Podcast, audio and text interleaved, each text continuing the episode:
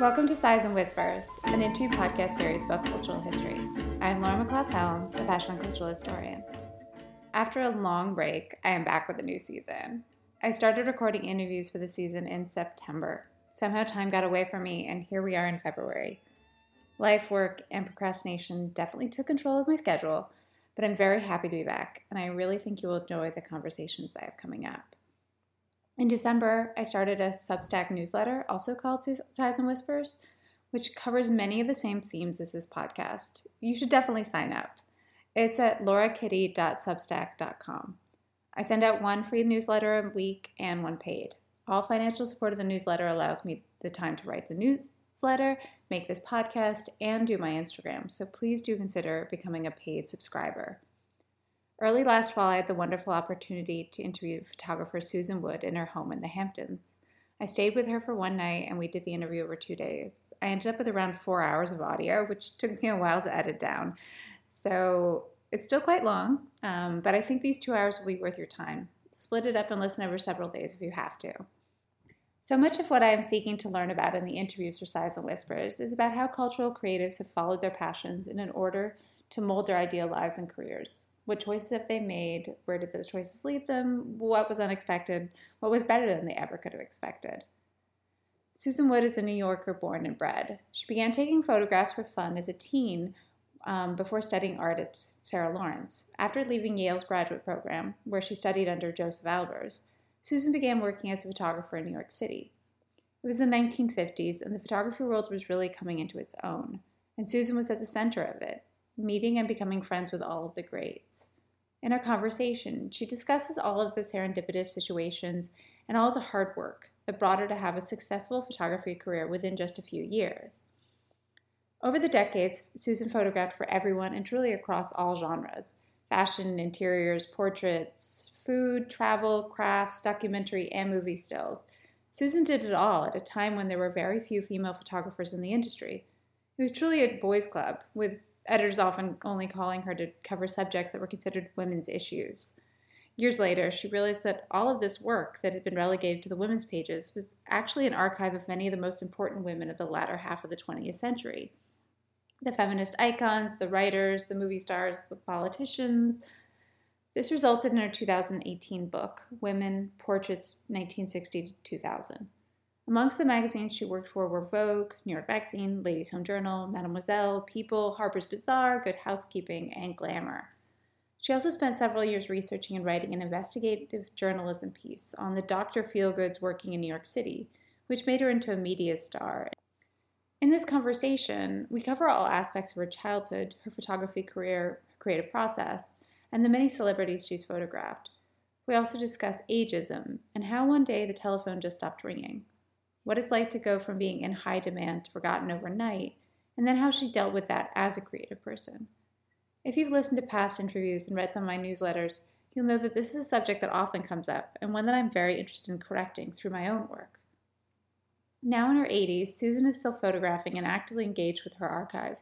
She's wonderful, funny, and has a great memory for stories of a world now gone. If you're interested in photography, fashion, or cultural history from the 1950s on, I think you'll really love this conversation. Share with your friends, subscribe, and please write a review so that more people can find their way to this podcast. On the website, I've put together a huge slideshow of her work, so please go check it out while you listen. It's at sighswhispers.com. Enjoy. Thank you for agreeing to talk with me today, to meet with me. I have been a f- huge fan of your work for years, and I'm not really sure when I found your work first, but you know, after a time, I kept realizing by looking through my old magazines like I could tell your work. Like I could see Really? Yeah. Especially the way that you captured, you know, the individual. It seemed like more than just a stiff portrait that you really got a sense of the person that you were photographing. And then also all of these wonderful food photography and all these other different genres that I found your work in. It's very interesting that you you say that because just the other day I gave a copy of my woman's book to Lee Grusin, who's a writer herself for newspapers and magazines. But she sent me a note, and I was just thrilled because she got it. Like, you got it. that is what I try. I try to find something that is a spe- that is an emotion or an expression of the intelligence and the spirit of the person or the thing. Mm-hmm. Things too speak to me.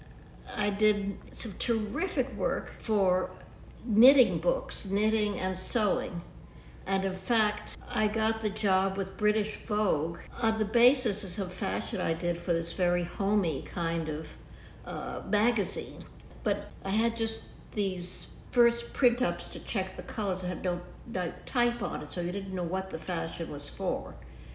And it was very generic fashion because those were things that people could make and make easily or knit easily, and uh, or maybe not so easily. But I had this role with me, and when I had the opportunity to meet the editor of British Vogue, who was Beatrix Miller mm-hmm. at the mm-hmm. time, yeah, I had this with me, and I showed it to her. She thought it was fresh and wonderful. Would I come work for them?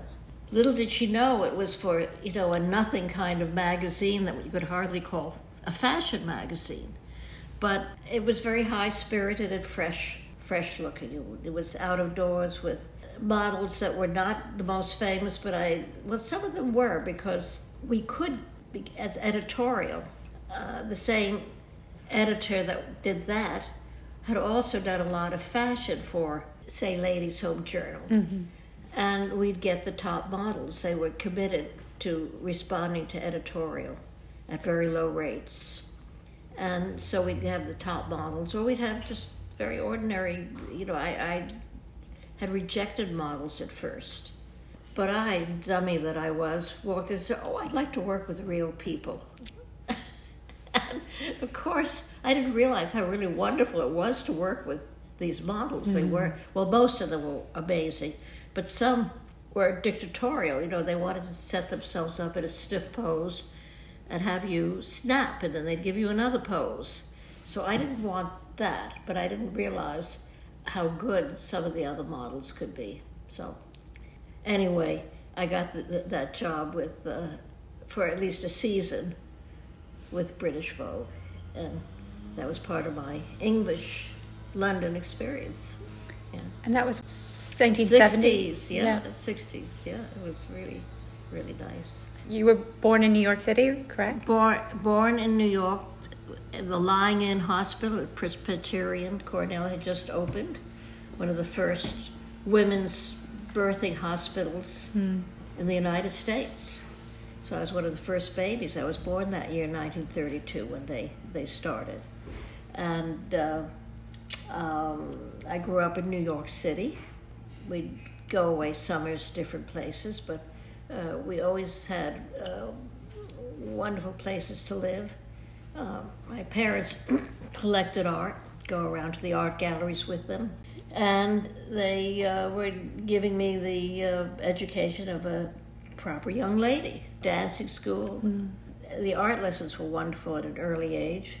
My father would deposit us with an artist on Saturday morning, and we'd paint, my sister and I we we were always two, whatever. I was three years younger, and we shared these experiences. So um, then there was dancing school. I had to learn how to foxtrot and you know be polite.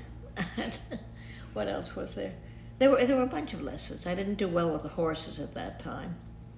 My sister did, um, and uh, that was trotting around Central Park.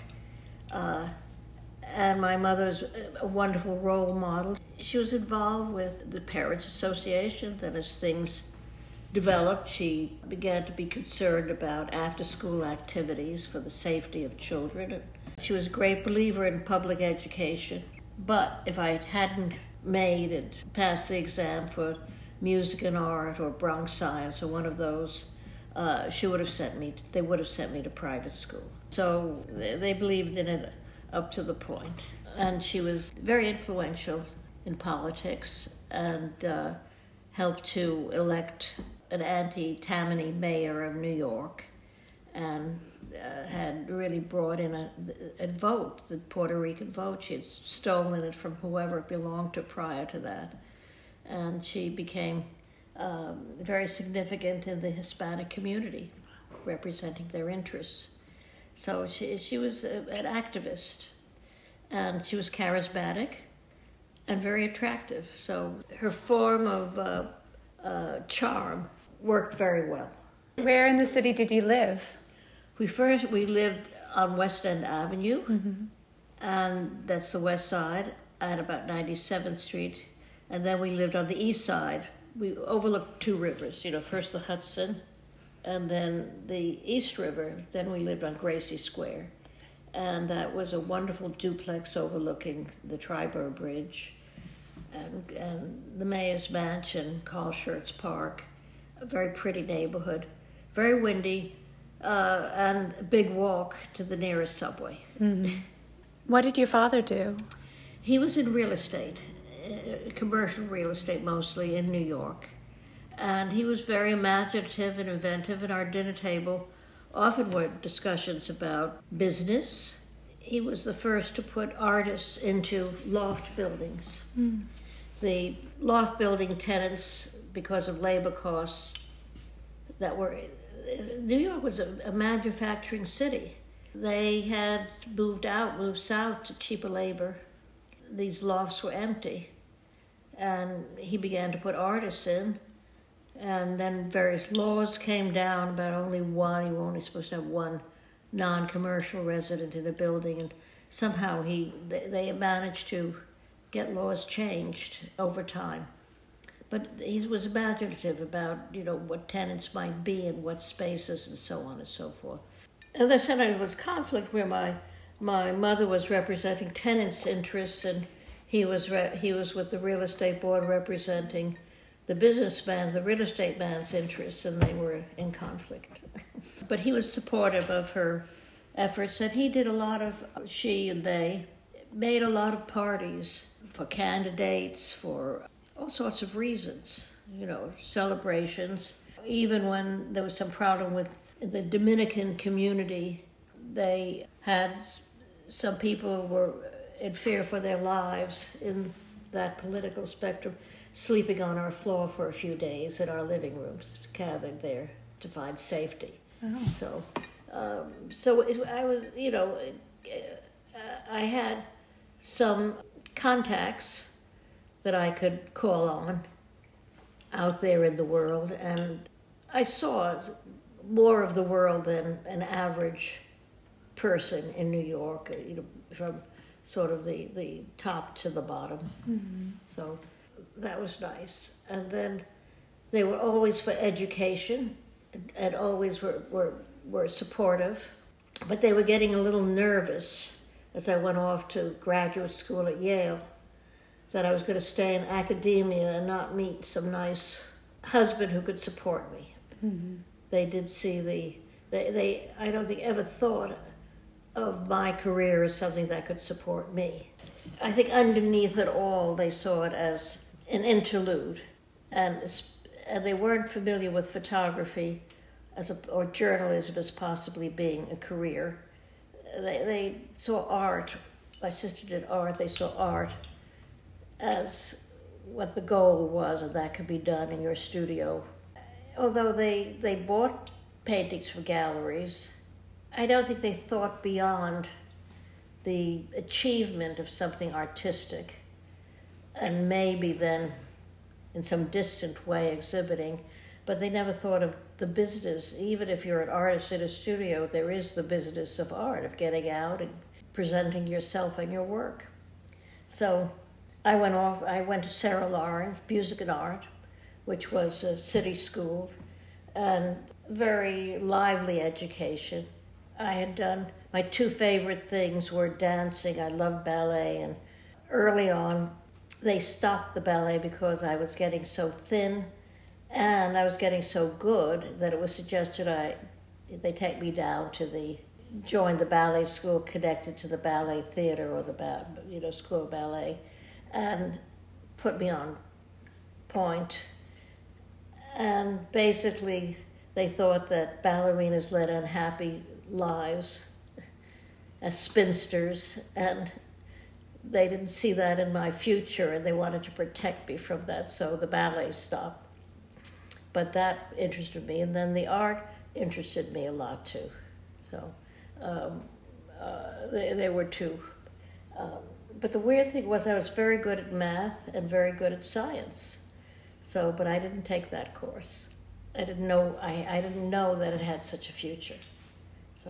When did you just get interested in photography? Because you were painting first, I- right? Yes, yes, and all the way through it. I kept uh, going back and forth between painting and photography. I think I got a serious camera at 15 or 14, uh, but it was one of those things like a Rolleiflex that you look down Mm-hmm. into. Uh, I didn't do much with it. I did bring it on our world tour, but that was I just mid-year graduated from music and art, and I had won a lot of scholastic awards, and I had a little pile of money. Uh, I really never thought about money. I had an allowance, but I had pretty well everything I wanted, uh, and uh, I had an allowance, but it, it didn't cover very much. But I gave my when we went on the world tour, I gave my mother the stash of money that I had. Told her to hold on to it for me. I was now. I should have been much more independent about that. I was now 16, going on 17, but I had skipped a lot. They'd done some sort of uh, an IQ test where they had to push people ahead hmm. in the public schools. I, I graduated high school at 16, so I was a little early, uh, and I looked very young. And I had an older sister who I just followed around. Anyway, on that trip, I liked what I was doing, and I finally bought a camera. I bought a Leica when we were in Germany. So, and then I began using that. And I liked that better. I liked the quickness of the response and what my eye was seeing at my eye level. So uh, that was it. And then when I got to Sarah Lawrence, I was going to Sarah Lawrence that fall. I picked up the, the camera. I also had met, was it that year? Yeah. I had met some uh, of the people on, boys on the Harvard Crimson who used to play uh, baseball in Central Park, who are now in New York, working for magazines and newspapers. And I liked the journalists, and I liked what they were doing, and they were very exciting and stimulating. When I got to Sarah Lawrence, somehow I ended up with uh, another girl taking over the yearbook as a magazine. We gave the graduated class a spread, and then we did then we did stories like Life magazine was doing. you know, either about what was going on on campus or or uh, whatever I did that was spontaneous and caught. And I knew nothing. I, I went into the dark room and, and I didn't know what I was doing. Uh, and I picked up the phone and called Burt Glinn, who was a photographer uh, as part of this group of, uh, of, of former Crimson uh, journalists. And he gave me the phone number of somebody who worked in the Life dark room. And he had a very heavy Italian accent. But I said, What do I do? Nothing's coming out. I, I put the negative in and then light through it, nothing's coming out. And he said, Give it more time. Simple principle. I said, How much time? And it turned out to be quite a bit more time. And it almost matched the principle that I learned from Josef Albers about making a color bar, which would have steps between black and white. It doesn't go by just adding the same amount each time to the color. It's it's it's it, whatever it's called geometric progression, where it's uh, one times one, then then that's two. Two times two, which is four. Four times four is sixteen. So the quantities of light seem to work that way on photo paper. So it required a lot of light, and and then um, so, but I had a very graphic eye. So, and, and also I was looking for either a moment or something where I thought the person looked attractive. or action or something. I, there were certain standards that I looked for, and it, they were very lively. Uh, I did that for about three years, three or four years. Uh, then the school started asking me to go on on events that were happening. Like I went to uh, the Carolinas and the TV in South with a, a group who were doing a sociology course. It wasn't my course, but I was the photographer, so it was it added to my my mixed up learning experience at Sarah Lawrence. So that was good. But I was painting all this time too. Abstractions? Well, sort of, sort of. Um, I would say reality and abstractions. They had an element. I I was very influenced by, uh, say, Yeats' poetry and the mystical, mm. and so I I it was sort of expressionistic. What. Uh, what art did your parents collect, and did that influence your work? No, it was more post Ashcan American okay. post Ashcan school. You know, like Milton Avery, mm-hmm. Uh, think people who were still unknown or, or little known, and then some were successful, some weren't. They weren't into total abstraction. But the habit of going to art galleries stuck with me so that I would go and mm-hmm. see what was going on. With photography, once you actually got that, you know, the negative developed, the print developed, did it feel like an instant, like, oh, this is my, this, like, did you feel instantly? This is my career? Yeah, this is my thing.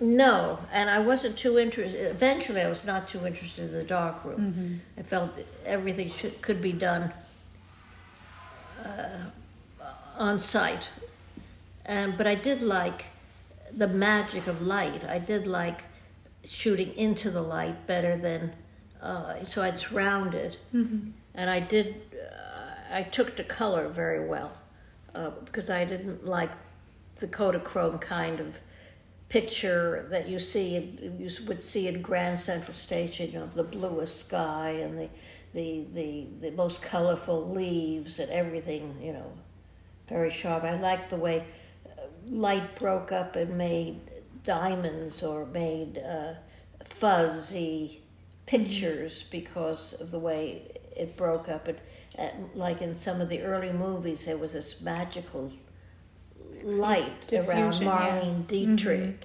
You know, I like that kind of light, and that's what I, I strove for. So, like, I wouldn't. This is a lovely picture of you, be sitting here looking at you this way but I would probably turn around and go the other way, where half the light was on you, mm-hmm. or, or uh, behind you, or to the side of you. So uh, it's just a taste.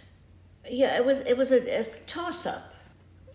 When you graduated, Sarah Lawrence, did you immediately go on to Yale, or what was your plan, or how did you? Well, I had a summer.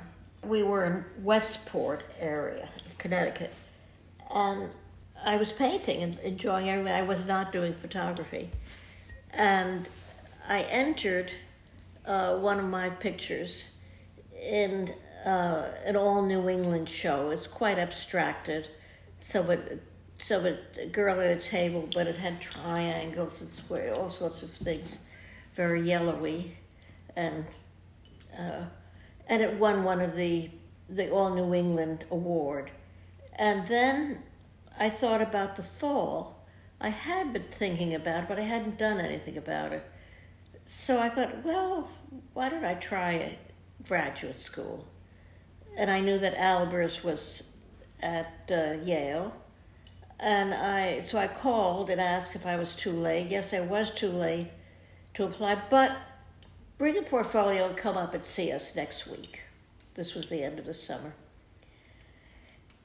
So I did that, and Albers looked at the portfolio, and he said uh, that you, you know, he criticized it. It was very interesting, and he said, you know, half the learning that one does in a school is from your fellow students, and I made an effort to get a diverse student body. I think he was just starting. Mm-hmm. Yeah, I think you'd be a good addition. Okay, you're in. You can c- come. You know, he gave me the date fill out these forms, and I was in. So I was very happy about that. And we had Marvin Israel was there, Uh, David Bailey was my contemporary. He does very realistic. I don't know if you know his work. Mm-hmm. Very realistic. And we we felt. I don't know that we felt. He probably didn't like my work. I didn't mind his work, but I didn't. I thought he was very tight. Uh, but we nevertheless wanted to be apart from everybody, and we found an empty studio. This was in the old building. I don't know if they've moved out of there or not. But we found that and we took that ours. We didn't talk to each other much, but we were friends. Who else was there? Well, there was Albert and his brilliant color course. He was, but he was all suited up like a banker, Albert, but he had a certain sensitivity. It could be quite funny, and we would do these co- abstract color things to sort of use color. And there was one young man in the class, and he had these cards with uh, sort of uh, these pictures with uh, oh, uh, lavenders and pinks and and purples, and he looked at them and he said, "Hmm, very boudoir, but very nice." I mean, he saw so much in abstraction. It was, it was really wonderful yeah, I got through that year. I think I had one uh, ski accident, and uh, that put me out of commission for a little bit. But I was through the year, and then I, my mother was sort of upset about this continuing involvement with academia. I decided to go out in the world, and so I made a portfolio.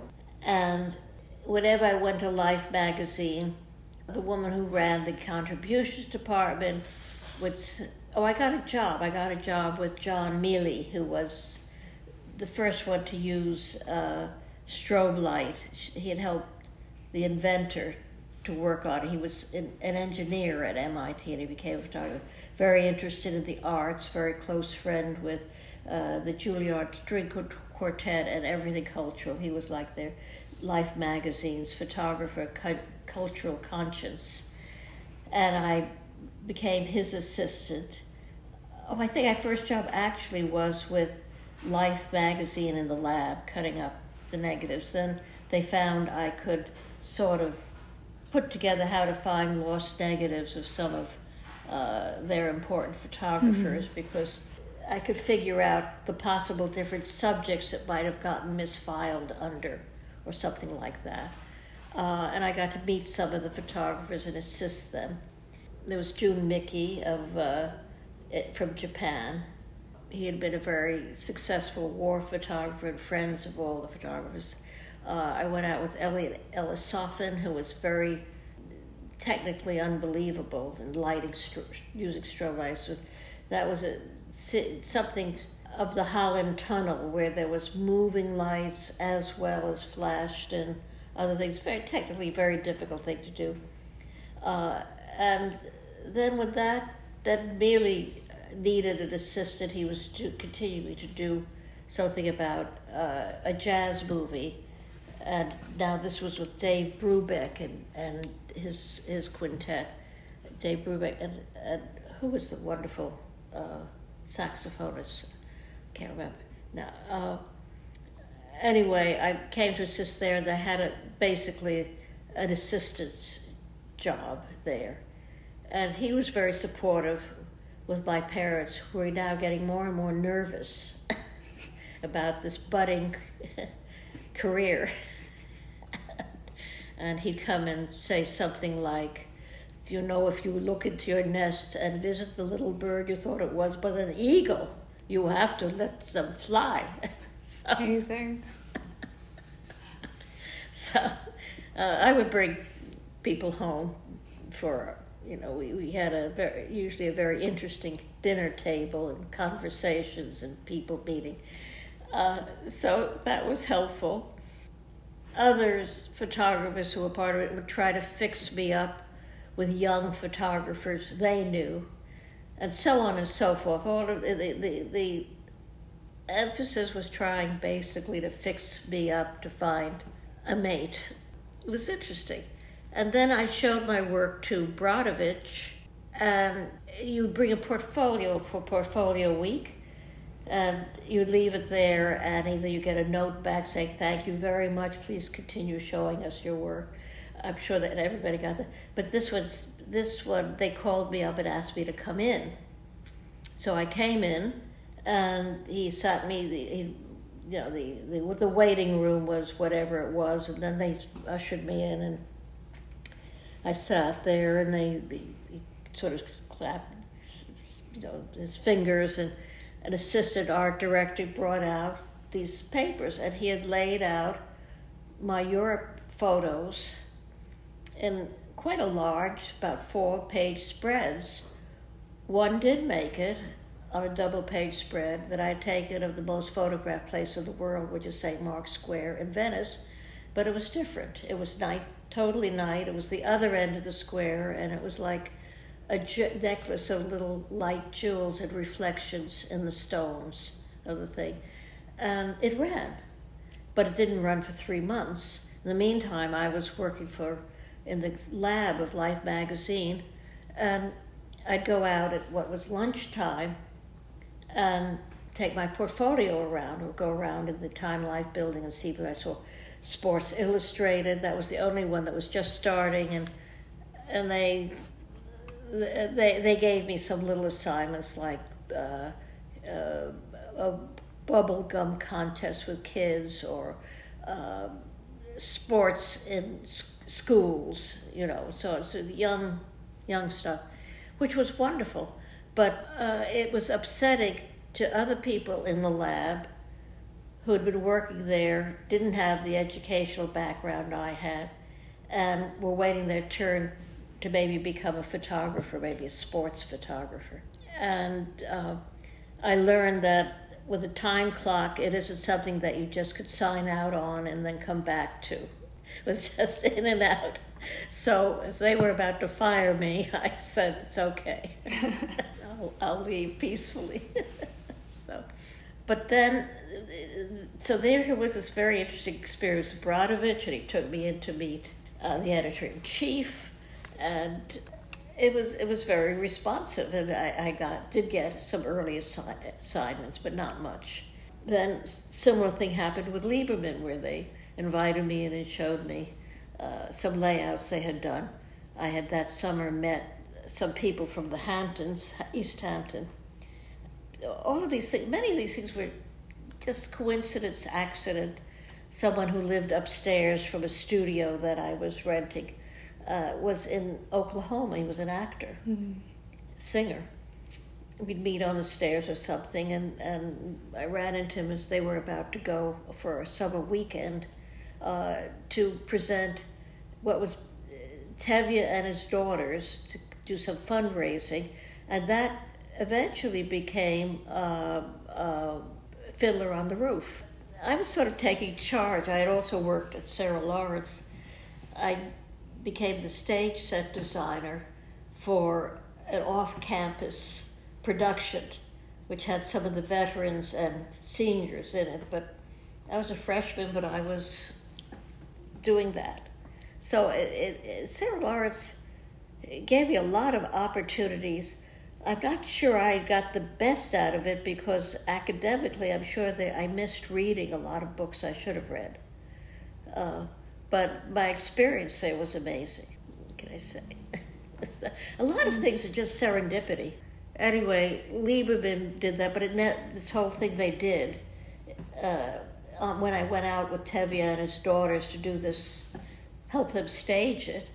I was really just along as baggage. You know, why don't you come? It's a summer, it's a lovely place, but I was telling them how to move around. don't ask me why I was so bossy, but I did that. And and what I thought I would work. And uh, the people out here in Amagansett, it was Amagansett, uh, I was invited back. I was invited to stay over. So I did. I had the most wonderful time. I, it was the art community out here. But I also had been working on a major story of my own on uh, a school for autistic children that finally found a home, at Coronet. That was like a Reader's Digest Coronet magazine, and that ran for about twelve pages. That's quite quite a number of pages, but mm-hmm. they're small pages. It ran uh, very big, and I was asked to come on uh, TV and radio to talk about it. And I also met what became my future husband, who was the production director of the company, which was Esquire, that had Coronet mm-hmm. and Esquire and so on. Uh, so things were beginning to move along with that. How did I get to Esquire? I don't know. But I did get to Esquire that period, and I did something with the members of the different clubs at Harvard as our models, as well as sort of hanging around Harvard Square and chasing attractive girls on bicycles because we thought they'd be good models. And I, my compatriot, and that was the art director of, of Esquire then, that's Robert Benton, who eventually became a movie director and did Places of the Heart and Twilight, amazing films. But we were running around after bicycles, girls. It was crazy to get models. And and film was not very fast then, and the weekend we were shooting was all very overcast. So I was pushing, that means getting it overdeveloped, shooting beyond its capacity, high speed, Ektachrome. So everything had a very grainy look. But I was doing a lot of that. Oh, when Harper's Bazaar had hired me, they had hired me for a wine tasting with wines that went back to 1890. And they had very important dignitaries there. It was my first assignment of this. So, well, after having set the table and made the grapes look right coming out of the Baccarat bowls, and I ran home to change, came back, and I was shocked as I finished sort of taking some pictures of it, say, Where's my seat? I didn't see a chair there. Uh, I didn't realize the photographer's not invited to the dinner. it was a very famous writer, name escaping me now, English, who then, well, we didn't think an empty chair would look good mm-hmm. in a photograph, but come sit and take half of my seat. Which I did. and then he called and invited me to be, join him and some other people at some sort of important dinner, but I, I couldn't go that night. So it was it was very interesting how one thing led to another, and my um, I thought if the editors were sitting there, why aren't I? It seems like you just sort of kept putting yourself out there. Did you feel like total confidence in your work, or? I didn't know how it was going to come out. No, I I felt confidence in my eye, but it's terrible thing to say. The film and the the equipment couldn't keep up with me. Mm.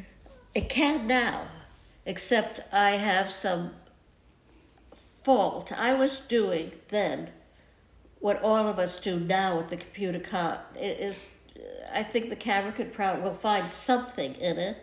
Uh, I loved natural light, and I felt I could do it. I was nervous when it came to looking at the results, and sometimes thought it, you know, wished that it was technically better. But on second thought, there's something about often a good blur, picture of mine, the best, the one that had just the right mood and gesture, was a little blurry. That's because I saw that that was the picture, and I pushed the button so hard it shook in my excitement. Mm-hmm. I could, I did learn to correct that, getting a tripod and getting to use lights, but every that is all sort of pre-rehearsed in a way. When you then have people come into this set stage, mm-hmm. but that worked too. It, it was tricky. Uh, I I didn't always have, but no, I worried very much that I hadn't gotten it that there'd be some technical flaw, um, and there often was. And then during that period they were not putting enough silver in the silver surface of the, the, the film, and it wasn't coming out as well as it should. But I kept in mind the wonderful Stieglitz story of photographing Isadora Duncan at uh, the Parthenon and at, at the Neptune temple in Greece, where everything was perfect. She was a perfect robe. She threw her arms up. Sun was shining, coming in the you know right behind her in a very dramatic way, and he grabbed the brownie off a kid. and took the picture and bought the brownie from him, the brownie camera, and it was one of those great pictures. So it isn't the instrument. It, it, there are moments. Mm-hmm. There are moments. I don't always think that Henry Cartier-Bresson's decisive moments were so bloody decisive. very often they were. Then it was amazing to see a mixture of location and person mm-hmm. in a portrait. And there were some moments, but there might have been more. And it, it was more a juxtaposition of things and the relaxation of the subject or the trust that the subject had in him. Uh, that uh, it had many reasons that made the photograph good, but it, always, it wasn't necessarily the moment. Yeah, there are all kinds of reasons for a photograph, reasons for a photograph good, and I think I tried for all of them right? Mm-hmm. Yeah, that's what you should do. Yeah. But I think you did try. I mean, you achieve, recognize yeah. that. Yeah, yeah, yeah. I think that that's why your images stand out as yours. Like I can see them and recognize them. It's it's marvelous. This is like all this wonderful feedback is coming to me. You're inspiring me because there are a couple of books I'd like to do if I have time, and one of them is body of work, where I go through the various stylistic things I did mm-hmm. food, you know, fashion, different kinds of middle class fashion, upper class fashion, people, women, uh, men, and so on. And uh, you noticed that in all these different things, still lives, objects, you know. Yeah. I, I I would try. No object was too small for me to care about it and try to find the best of its class. Like uh, there's a story of uh, uh, Irving Penn looking for the right lemon and having a basket of a hundred and picking out one. so I cast, I cast my peaches and pears and and objects too. You know, you were shooting at for Har- a little bit for Harper's and a little bit for Sports Illustrated, and then how did you make the next sort of move in your career? Well, Look was significant, and I made a big effort to get there, and I brought people. Then I don't know how people get ahead and get started with the few magazines that are around to do stories. You can't I don't know how you get to an art director or a picture editor now. Everything is so sealed for protection reasons that instead of having sort of be able to poke your head in on somebody, you have to go through a lot of hoops to get there. Am I right about this? I, yeah. I wish I, I, I just don't know how they manage. So I did things for some things for people. I would ha- make suggestions. New York Magazine became very important to me and we had lunch in those days. You know, like you got to know an editor or the editor or so on, and you'd go to lunch and you'd make some suggestions of stories. Like I would come with a list to Clay Felker, mm-hmm. who ran New York Magazine. Now, how did I meet Clay? Well, one art director led to another art director, and you began to get into the industry. Mm-hmm. Uh, I come with a list we talk about it and say, "Oh, do that. That that sounds like a good one." And uh, the Doctor Feelgood was very famous and big, and I, I missed up on a lot of cues there, including with Liberman, because there were book offers and this and that, and I decided I'd try to do one, and I didn't know how to do a book. I, I sort of wasted a year and it fell apart. Mm. Had you done any other writing before that? Like, because that was like sort of investigative journalism. Yeah, no, I, and it took a long time, and I, I, uh, you know, had help from good editors, but it was uh, even now. It just takes me too long to write. I go off on tangents and so on. I had a very good editor on my uh, woman's book who got me writing and just said, "Do it. I'll edit it. You do it." Mm-hmm. And that worked out very well. You know, once I sort of freed up, got the freedom mm-hmm. to not worry about syntax or one paragraph following another or how we got into this uh, that. I don't know. I, I have a quirk about it. I don't think I write badly, but it's it takes me too much too much not writing while I'm writing photography, you get it then. There is the moment. look, I come to them with story ideas, and, and sometimes they come back with one of their own. And I think Look had me categorized as doing young people starting off in careers or school. And there was one reporter, one of their editors, Henry Ehrlich. Somehow they tie connected me to him, and we did high society together. We did a wonderful Peter Duchin story that involved Peter Duchin was staying with Lilly Pulitzer and Peter Pulitzer in Palm Beach. So we were in Palm Beach to do them. Well, it was interesting. It was one of my first big stories with them. Being a woman photographer, there weren't that many, and you traveled as a pair, a writer and a photographer. And so you had to have a writer, and most of them were men, who was willing to travel with a woman. They were some were reluctant to do that. Some were more those who had wives who had careers were more understanding that this is a career move and it's okay.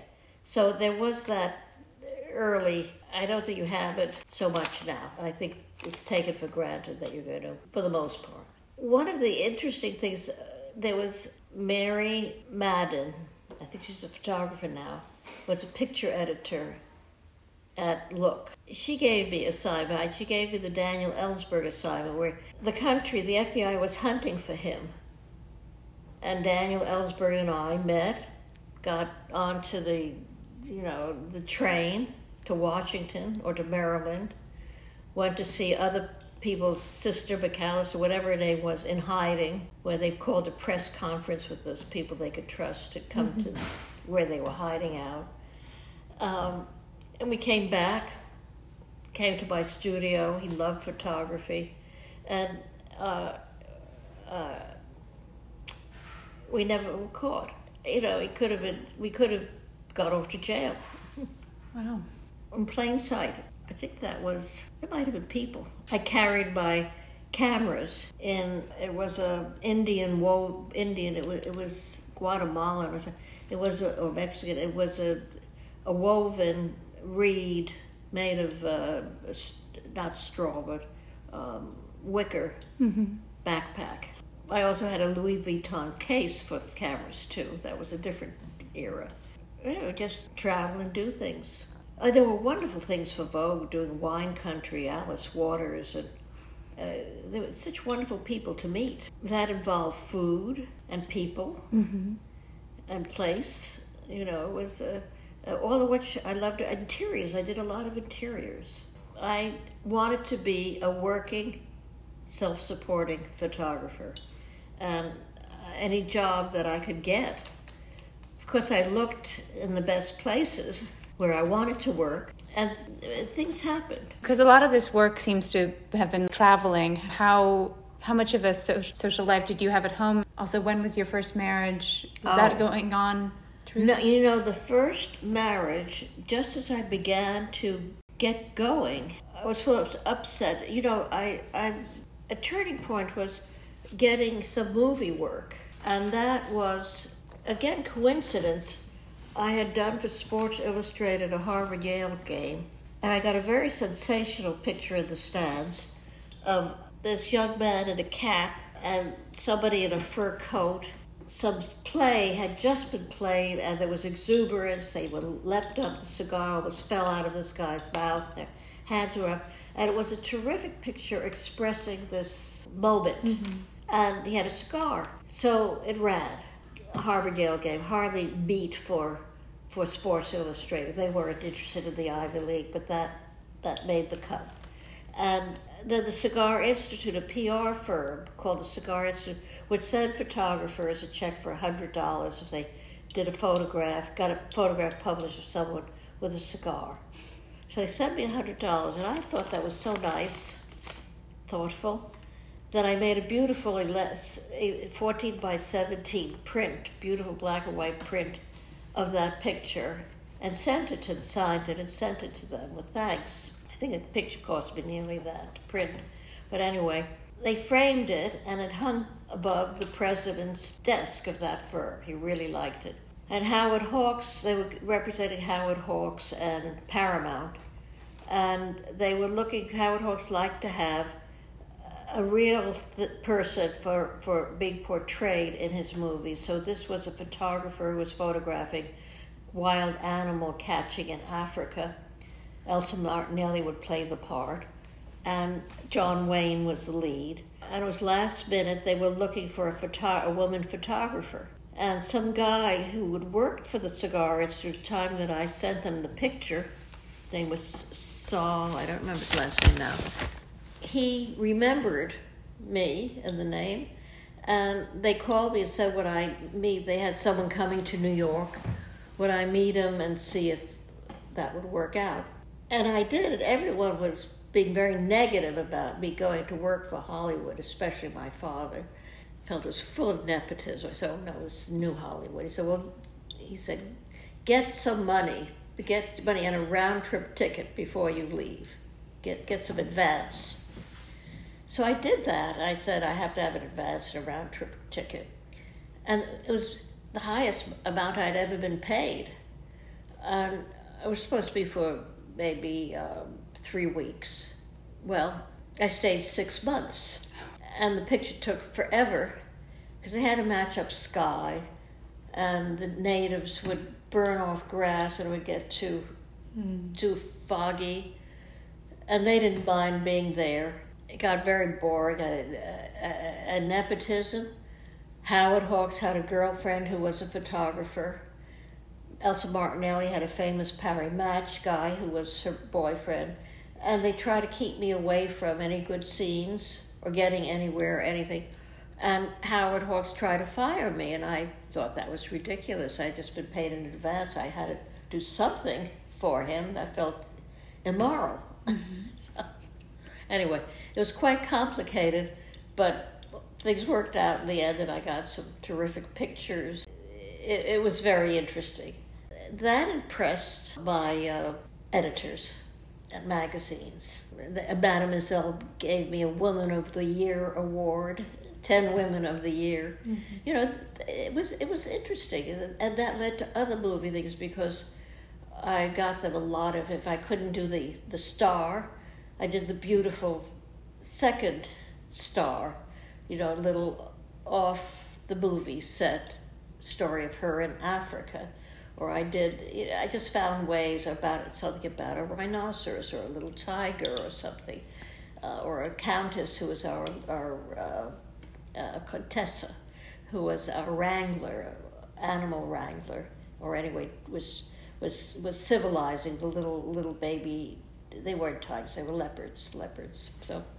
So uh, I got space in Vogue and space in, in, in Look, Life, Argosy, sports. Uh, so, so I sort of uh, uh, did what I was supposed to do. Lots of things just happened. One one thing led into another. So you don't know that about careers until you're in them. Mm-hmm. You know, maybe you have bad luck. I had good luck. Yeah, I've seen the pictures in Vogue of the Contessa, and they're wonderful. Before we got onto that, I'd asked you about your first marriage. Oh yes, that felt that was falling apart. He was an alcoholic. Even before we were married, he acted up, and yeah, so that was breaking up. And and when I came back from, I think I went on another movie to London, but I was in the process of of leaving because he he he was uh, uh, um, abusive and so I really, I guess it was the alcoholism So it was good I left. And uh, so then I was free and I, I met people I dated. And I wasn't married for a very long time, but I did have uh, a main guy who was very uh, funny and, and uh, there, there were men in my life. Had your par- had your parents been happy about your first marriage? Had they No. expected you? Okay. No. In fact, when I called them up when he was being sort of unreasonable, I couldn't quite understand what he was objecting to or what the whole philosophical thing was. I said, Do you mind if I call my parents and they come down and, and you can give your complaints about me to them and see what they say? And they came, it did. They came down. They, they only lived, you know, two miles away, not even that. They came down and they thought he was crazy. And they confirmed. They were very understanding. I mean, we had such a big grand wedding at the Plaza Hotel. What I did and what I wore. a wonderful headdress. It was made by Lilly Daché. It was pink tulle Oh wow. that covered my hair, and it was just a, a, a sheath, a chiffon, you know, a la- just a mm-hmm. multi-layer of chiffon sheath with no interruptions, you know, belt, no waist thing, just just hung off my body nicely, matching pink shoes. Sounds beautiful. It was beautiful. No, I've had a very, very lucky and very privileged life, and I could support myself. And something very nice happened at New York Magazine, which was uh, one of the owners, Bob Tobin, uh, ran a fund. He was a, a financial person, Wall Street, uh, for the writers and artists of the magazine, where you could put little bits of money in, and it'd be invested in in um, maybe higher risk than just having a savings account. And it grew, and that was very very helpful, very helpful. It, it's interesting, things that get out in the world. You don't know what's going to happen. Just try to get some some. You know, I I did a talk in Glasgow this two years ago. I was there for the film festival just before the pandemic started and a show of the, the movie work because I did do movie work. What I told the young people was it might be very hard at the beginning, and if you can find anyone in any way to give you the tiniest bit of support so you can continue until you get your first jobs, but make do it. And my, my parents were very generous. If I needed some money, they they helped me. So, but then I, I, I, I was doing okay. And then magazines folded. I never was big in advertising. Uh, art directors retired. They wanted their own new people. So you run out of style.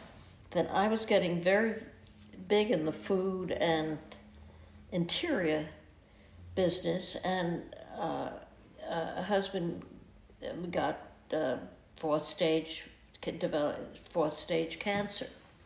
I might have a, a setup of a, a chef, chef's assistant, stylist, tabletop, clothes, all of this for these productions. You couldn't just cancel out. So I re- retreated for a while. And there are a lot of things that can happen that alter uh, a course, including just uh, the people who hired you will retire. New people want their own their own discoveries, and, and, styles change. However, I am enjoying going through the archive. You know, making that the woman's book came out of what that archive. I, I wasn't thinking of doing a woman's book, but I realized there were the, all these assignments that I had had, and they might have been like at the time, maybe that was considered non essential news and they gave it to me. But I got to, to photograph some incredible women, and then I, if I met incredible women, I asked to photograph them. Yeah, and one of the things that I've always noticed is your ability to sort of capture the person in their space, you know, so that Yeah. its interior is as revealing of them as Yeah. to the person. Were you attracted to spaces Oh, yes, as well, like interior design and Of course, but I, I often had to not fabricate faces, but, but find spots and spaces that also agreed with my sensibilities, mm-hmm. what I thought was beautiful or wonderful. It's funny, I, I'm thinking, you know, sometimes there'd be an opening of a restaurant, and there'd be, uh, um, I was to photograph a woman who might have be the owner and the chef, and there was plaster paint, ladders, everything, drop cloths around, but they wanted it to look like the finished, the finished basement, the finished room. And I had to kind of sit, improvise the way a camera would catch just an edge of something. So that was, I, I was good at that. We'd, we'd figure it out. When I went to work with Gjon Mili, I had the opportunity of being the assistant that he'd take me along to these lunches that he would have with the photographers of the day. So a lunch if they were in town. The one I remember vividly had uh, Slim Aarons, Gene Smith, very serious photographer who really died having been beaten up for a story he did on the uh, uh, the mercury damage of a Japanese factory to one of its workers. And he was beaten up and, and so on, and then not long after that died. So there was Eugene Smith, who was very serious about doing socially significant work.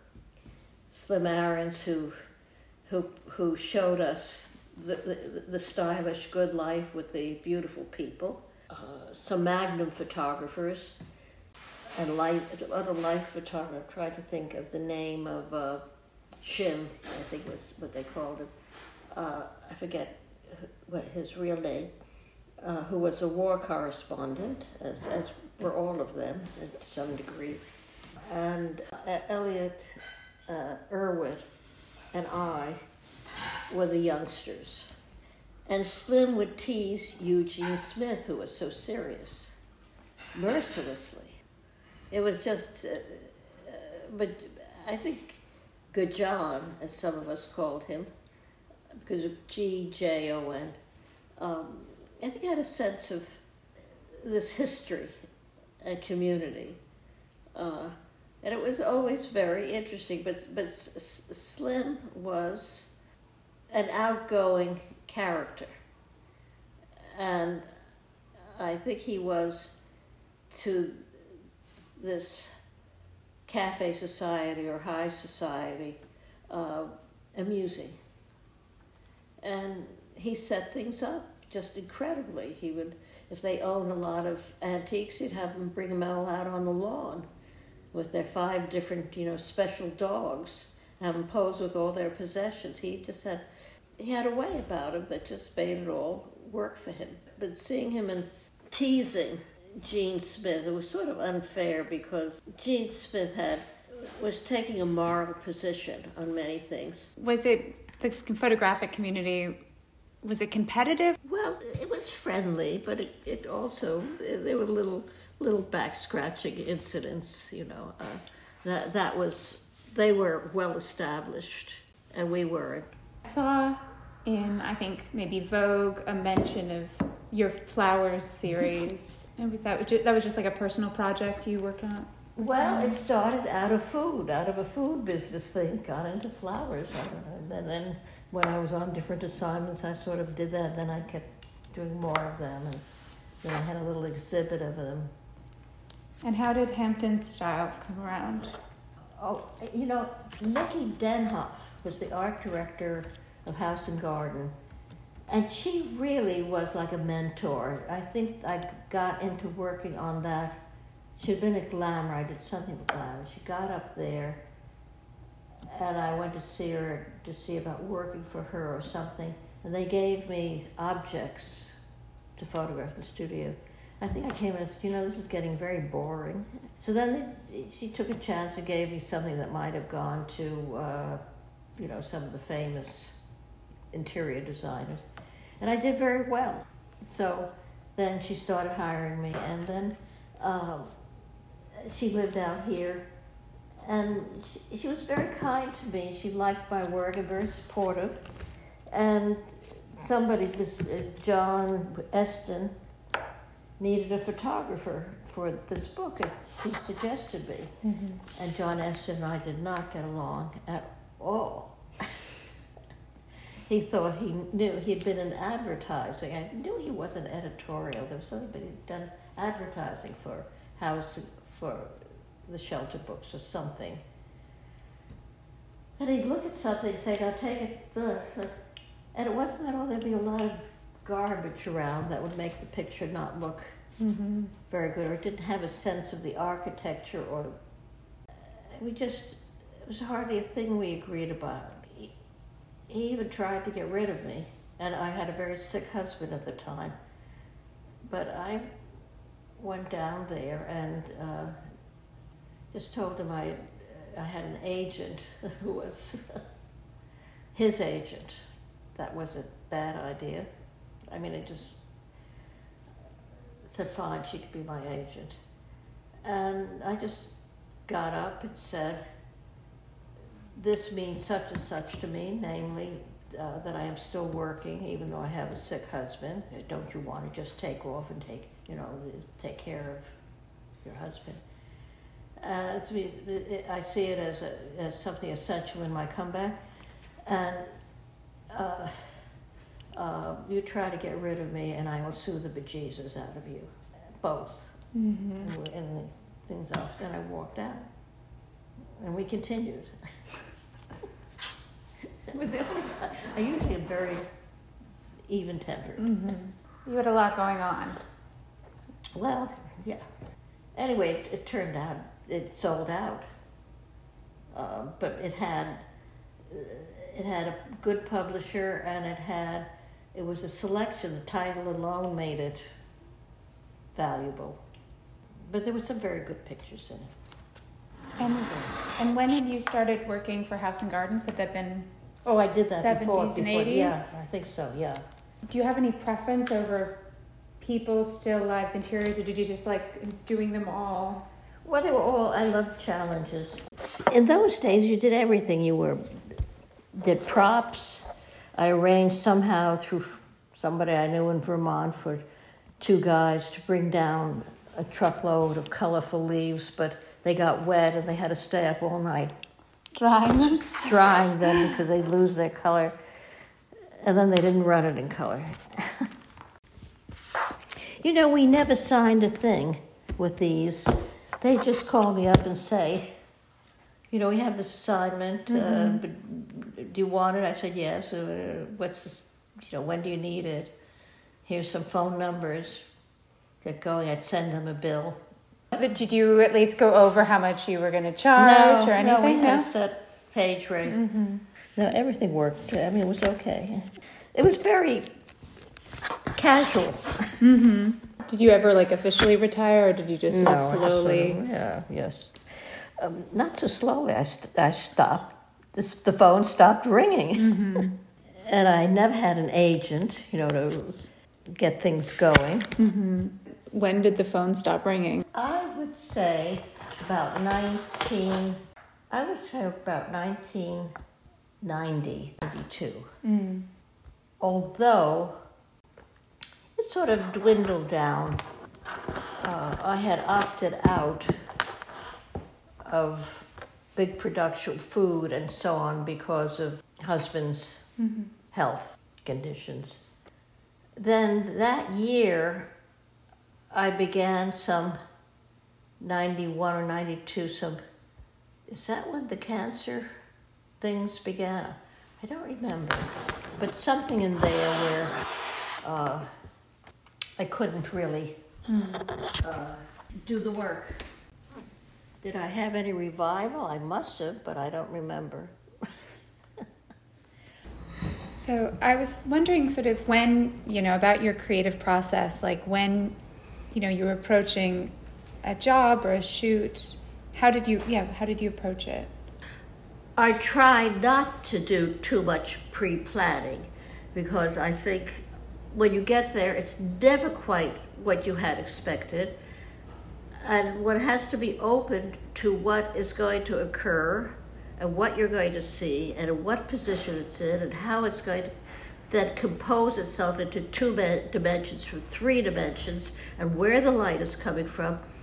Uh, I do indeed try, if it's a location to go to the location and see where north, south, east, and west is and where the sun would be coming from at a certain time. But again, then it's overcast, or when you go on the location hunt, uh, it was overcast, you don't really see what's going to happen, and light, and just what angle it's coming from, and how it hits the subject is all very important to me. Uh, and I almost want to be well rested, anxious to go, ready, and to be quickly responsive to anything. And of course, I've tried, you know, to read up on the subject, see location shots, or see something. What I do is such a combi- combination of subject, whether it's a still life and there's a subject, or a person, and I love doing people. It's a combined effort. Somehow I have to modestly win over their cooperation. And the best prep is doing something that so I'm not going to be nervous, and in a way, just being um, explaining how I work or trying something out. And I think of uh, a famous thing about Brassai, how he he uh, made people comfortable with him. He would drop things, or the camera would seem to fall apart. Well, I didn't do it deliberately, but that would happen to me because I'd be a bit nervous. And uh, somehow, it's almost like you have to disarm your subject. And it isn't really a plot on my part, it's just I can't help it. I, I, I feel so inept that I can't just walk in there and take a perfect picture, that somehow this rapport has to be established, even if it's only for 10 minutes. You know, that, that you have something where you realize you're in equal terms making this picture. I found, like with a celebrity or a famous person, telling them how wonderful they are or eh, saying how you love this or that, it's a little irrelevant because they know. and they know that's why you're there. And they know also, generally, that they'd love to have a picture where they look themselves. Mm-hmm. Uh, that doesn't mean necessarily beautiful, but I it's it's the prepping is very. I try to have the equipment in order. You know, the the the, the batteries charged and the uh, uh, lens is wiped, and but even if I don't, um, somehow getting it together there with the person isn't bad. You know, if it's setting up the tripod or having assistance very often I have an assistant because I'm not terribly good at camera side, you know, like bedside manner, mm-hmm. camera jokes or performance to uh, uh, get the uh, the subject relaxed or laughing or something. So sometimes I'll bring uh, a I'll call it a boy toy or a girl toy. It'll be over my shoulder. I can uh, sort of fetch things for me, look at the the thing, be be charming, and relax, help relax the subject. That's for people. And I loved having an assistant, even a still life where somebody could move to the still life if I'm shooting from a long distance, which I like to do to get a flattened perspective, which I love. It's more Oriental than mm. American than, than, than Western Renaissance. And I'd have them just move something of, you know, a half inch to the right and a little, and so on. It, it's not just going in and finding, there might be a lamp in the background, it has an annoying white shade that's disturbing your focus on the subject or want it moved. So I like having somebody around to be my legs doing that. Then, as you fuss, sometimes explaining what you're doing, uh, the subject gains more respect for you for caring about what you do. So it's more, I try to uh, keep my own spontaneity alive. And it, it's, that's it. That's, that's it. Sometimes I bring equipment that I never use. And I love natural light and reflectors. But sometimes I'm finding now with uh, digital cameras that can do so much it could be a whole, it, it, it takes care of, uh, there's so many ways of lightening areas. I, I don't do it much. I'm rather pleased with what natural light does, but it has so much potential that I'm thrilled with it. The only thing is that the, the cameras are so complicated, they're, they're sometimes defying me. Mm-hmm. So, anyway, that's my story you know, before digital, did you prefer doing shooting film or slides? I would shoot slides rather than uh, negative mm-hmm. color because I was working. I was working for publications, and they would then translate what I had to that, and the the Kodachrome and the Ektachrome had richer, more uh, stages in the color uh, molding, mm-hmm. then I don't know. We, we just never used negative film. I, I, just I think that the little pictures that came back were were useless. Were, were, were not useful for publication, and you couldn't really read the negatives. So we we worked with positives, and we worked with low, very low speed film. Mm-hmm. We could push Kodachrome a stop or two, which we did it was very dependent on uh, Eastman Kodak. Did you prefer color to black and white? No, black and white has its, its aspects. I loved black and white. I am not hung up on it. I, I love the uh, um, when light is sort of broken up by mm-hmm. uh, uh, whatever it is that makes it into like stars yeah. and spangles and things, sequins. Uh, and I love the depth of some blacks and black and white and so on. But uh, I approached, I came from painting mm-hmm. and engraving and oils and watercolors and all their different aspects. And to me, the camera was simply another art tool and an art tool that got me out into the world at the time that I went up to Yale to be an artist, you weren't taught how to make it a business as it began to be, with uh, artists in a way becoming groups of artists like abstract expressionists who would meet or galleries that would, would sponsor them and for, take the whole group of the abstract expressionists and, and show them either together or separately in a way, they, they attended to business, keeping up, as did Braque and Picasso and Matisse and the artists in, in, in that great uh, generation of artists. And I didn't see it. It, was, it seemed to be that uh, everyone, women and men, was struggling in their own studios with their themselves, their souls, and and the business of art just somehow fell on them. But the communication, the loneliness of it was something I didn't, uh, I didn't want to be part of. So I was looking to um, get out in the world, and photography and photojournalism seemed seemed the way.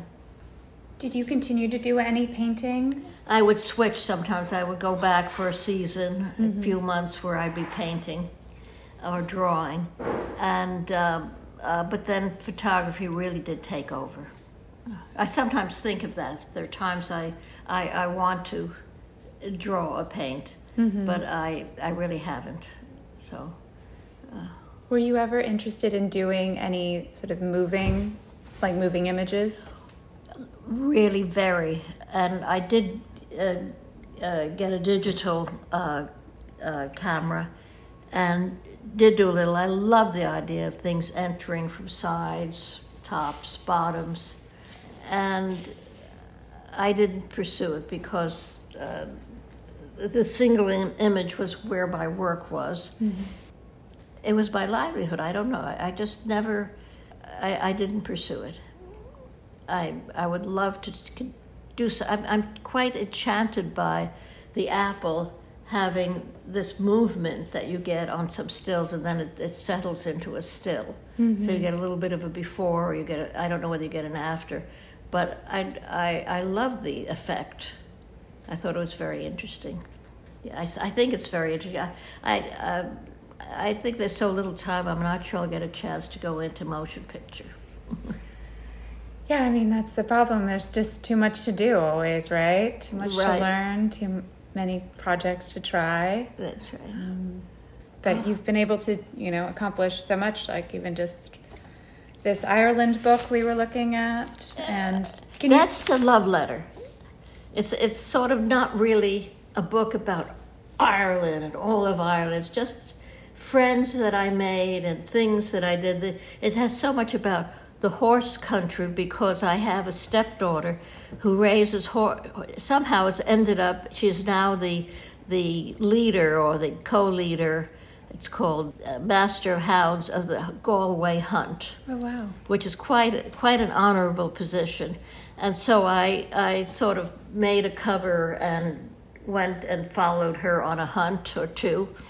And there's a lot about the uh, there are a lot of Guinnesses, but that's like uh, Kennedys in the United States. There are a lot of them. It's a, it's just a love letter to people who were so nice to me and who became my friends uh, because I, I'm learning that what is the personal is the most interesting thing when you, you have a, a sort of personal feeling about something. Mm-hmm. Other people get it. The earliest images feel so, the, what, they're from 1968, they're earliest? Yeah, they're yeah. So incredibly evocative. The landscapes are so beautiful. I've never actually been to Ireland, even though I grew up in England.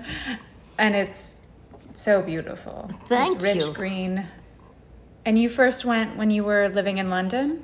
Well, I went uh, prior to that. I, I uh, uh, kept marrying Irishmen. the first one had a harp on his passport in the United States. That marriage didn't last long, but it was a long relationship. And he was very literary uh, and handsome. And uh, then the second one, we didn't marry for a very long time, but we were best friends, and we were uh, uh, each other's main person, and we sort of were mostly in each other's lives for a long time. And he was an American Irish, and I loved his self effacing humor, and uh, he had a lot of good points from his heritage from being an American and being um, of Irish descent. And we had wonderful times together. And we had gone on a trip there and I had had I gone on my own. Well, I went on a uh, uh, when I worked for British Vogue. They sent me to Ireland to do a story on Ireland because I was then writing and photographing, and I did, and it and it, it became a big story. As I was leaving, I decided I wanted to go back to America.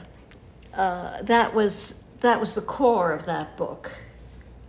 Uh, mm-hmm. that that's that moody stuff that you first saw, yeah. where I just had a car and myself, and and went just drove wherever wherever the road took me. Mm-hmm. And then as I did that and connected with people, I was invited, you know, for dinner or a lunch or to see that one. And why don't you go say hello to so and so? He has a wonderful little castle, and this one has horses, this one has dogs, whatever. And so I got uh, to, to, see a lot and to know people around the country. So, uh, and, and many other things then conspired. And I wrote a very romantic piece at that time, which was too romantic. So I didn't just publish that with the pictures. Mm. Uh, I put together something else, you know, to try to talk about the people in the book. I, I, wish I had done something about the people in the women's book, but you know, it's very hard. It, it, for me, the writing is either goes quickly or I'm, I have writer's block. Mm. It seems to be no in between. Whereas photography, I just have to do it. the moment it's there, you have to do it. Mm-hmm. So, yeah. What was what was your role at British Vogue? What was the Well, they just told me, come aboard. You know, we'd like you to work for us. Uh, we'll get you all these papers, and uh, uh, why don't you show up at the studio tomorrow morning? and I did a number of covers, and I which went on to be in, on Italian Vogue and French Vogue, and I did uh, uh, the first issue that they they had me work on was called the luxury issue. And uh, I, I did a little still life in which I had this nutcracker and there was a gold walnut from Asprey with some little f- picture frames in it. And I put the royal family in the picture frames and then put it in the nutcracker. So I had a little bit of humor and I had a purse that was from uh, with its gold rim and diamonds and that was open and a pill case had opened and the pills came. So I had the fertility, you know, the the uh, uh, anti-fertility pill, and the um, uh, some other uh, uh, psycho pills that were popular then, spilling out of it. So there, there were little commentaries in this still life, and it was a two-page, beautiful two-page spread about these these golden objects, but a little twist on it. Then I think the uh, the boys, David Bailey and the others, I never met them, but they weren't happy about me joining. I don't think of what I heard. Uh, and uh, there wasn't much help in the studio. I mean, there seemed to be some clothes that arrived that were insanely beautiful and strange with feathers and, and furs and whatnot, and models. And we sort of played around and did things and as best we could. And I didn't want to use, I, I was only photographing with natural light then. Uh, the slow fit color film, I, I could barely get, uh, I'd have to tell you, I could barely get an f2.8 at a 30th of a second, well, or, or less, 15th of a second, uh, to be have the correct lighting from the skylight and the reflectors. But I shot with that on a tripod, and sometimes they were a little blurry, but they often were so beautiful. The natural light was lovely, but it was not very much of it. It would have been much easier with digital now. But uh, the results were very attractive, and the still lives stayed still for me, so that was fine. So I, I did that, I, and then wasn't too thrilled with becoming a party photographer, although it gave me an excuse to be at all sorts of interesting parties. And then they sent me off to Ireland for this, to do an Irish story. Uh, I think it was just to get me out of the office because uh, although he spoke in English, the English and I, uh, I didn't understand uh, their mores. If if you if uh, Miller sent me down, said, "Oh, go down to the lab and tell them we're, we're, we we need that right away." Well, I was supposed to go down and say, uh, "Well, if you can, I know it's hard, but perhaps you might be." And I didn't realize I had to do that protocol. I'd say, uh, uh, uh, "What was Miller's first name again?" Beatrice. Beatrice. Beatrice says she's in a hurry. can you know? Here it is. Can you? And they their their backs would stiffen. And they say, "If we can." I'd say, "If you can." that was not the answer, and so I had to I had to learn the ways, mm-hmm. which I wasn't too good at. Uh, so it was interesting. It was, but the, the, this wonderful connection to Ireland came out mm. of that. And I came back with a Sassoon haircut where I had a half inch of hair on one side and about five inches on the other. His latest cut. very, I was very, uh, uh, very styled in, in, in the times. And they, they, they were extreme. You know, this was really the beginning of uh, Mary Quant and uh, Ossie Clark uh, Zandra Rhodes, all of these original people of the 60s were just cresting, just beginning. And uh, I had a wonderful time. I came back to New York, and everything felt, I seemed fresh to New Yorkers, and, uh, uh, and New York seemed fresh to me. And uh, I discovered uh, I was taken to a doctor who had a vitamin shot that would really help inspire me. And my eyebrow went up, at, my internal suspicion went up. And at that point, I had connected with, I think I had connected with New York Magazine before I left.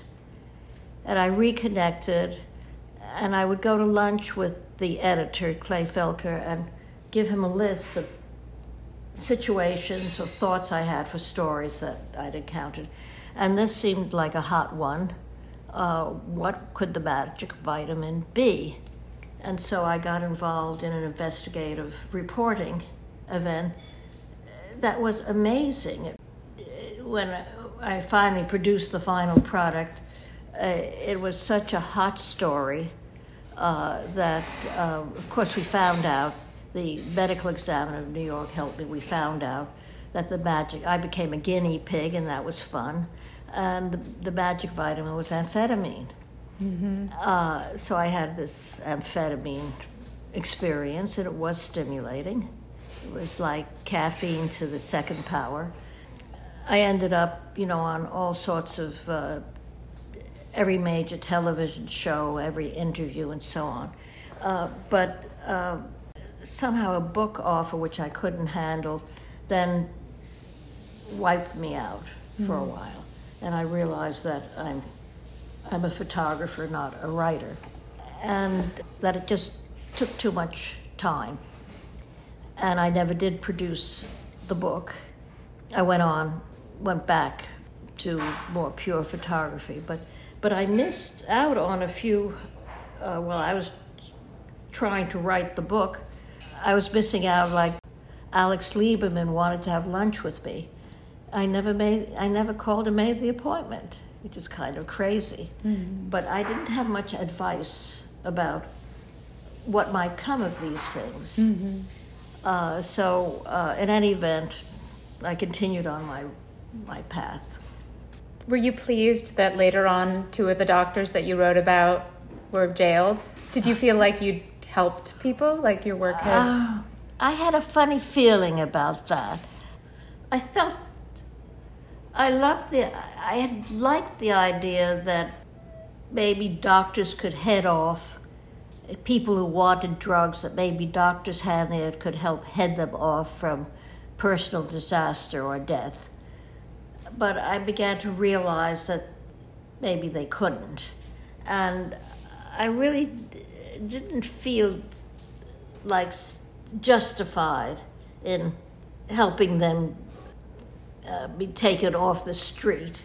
These were doctors who were dealing with people in the theater, in in uh, bands, you know, in uh, uh rock music, tense theatrical careers, and they really needed something to help them through these their high energy needs.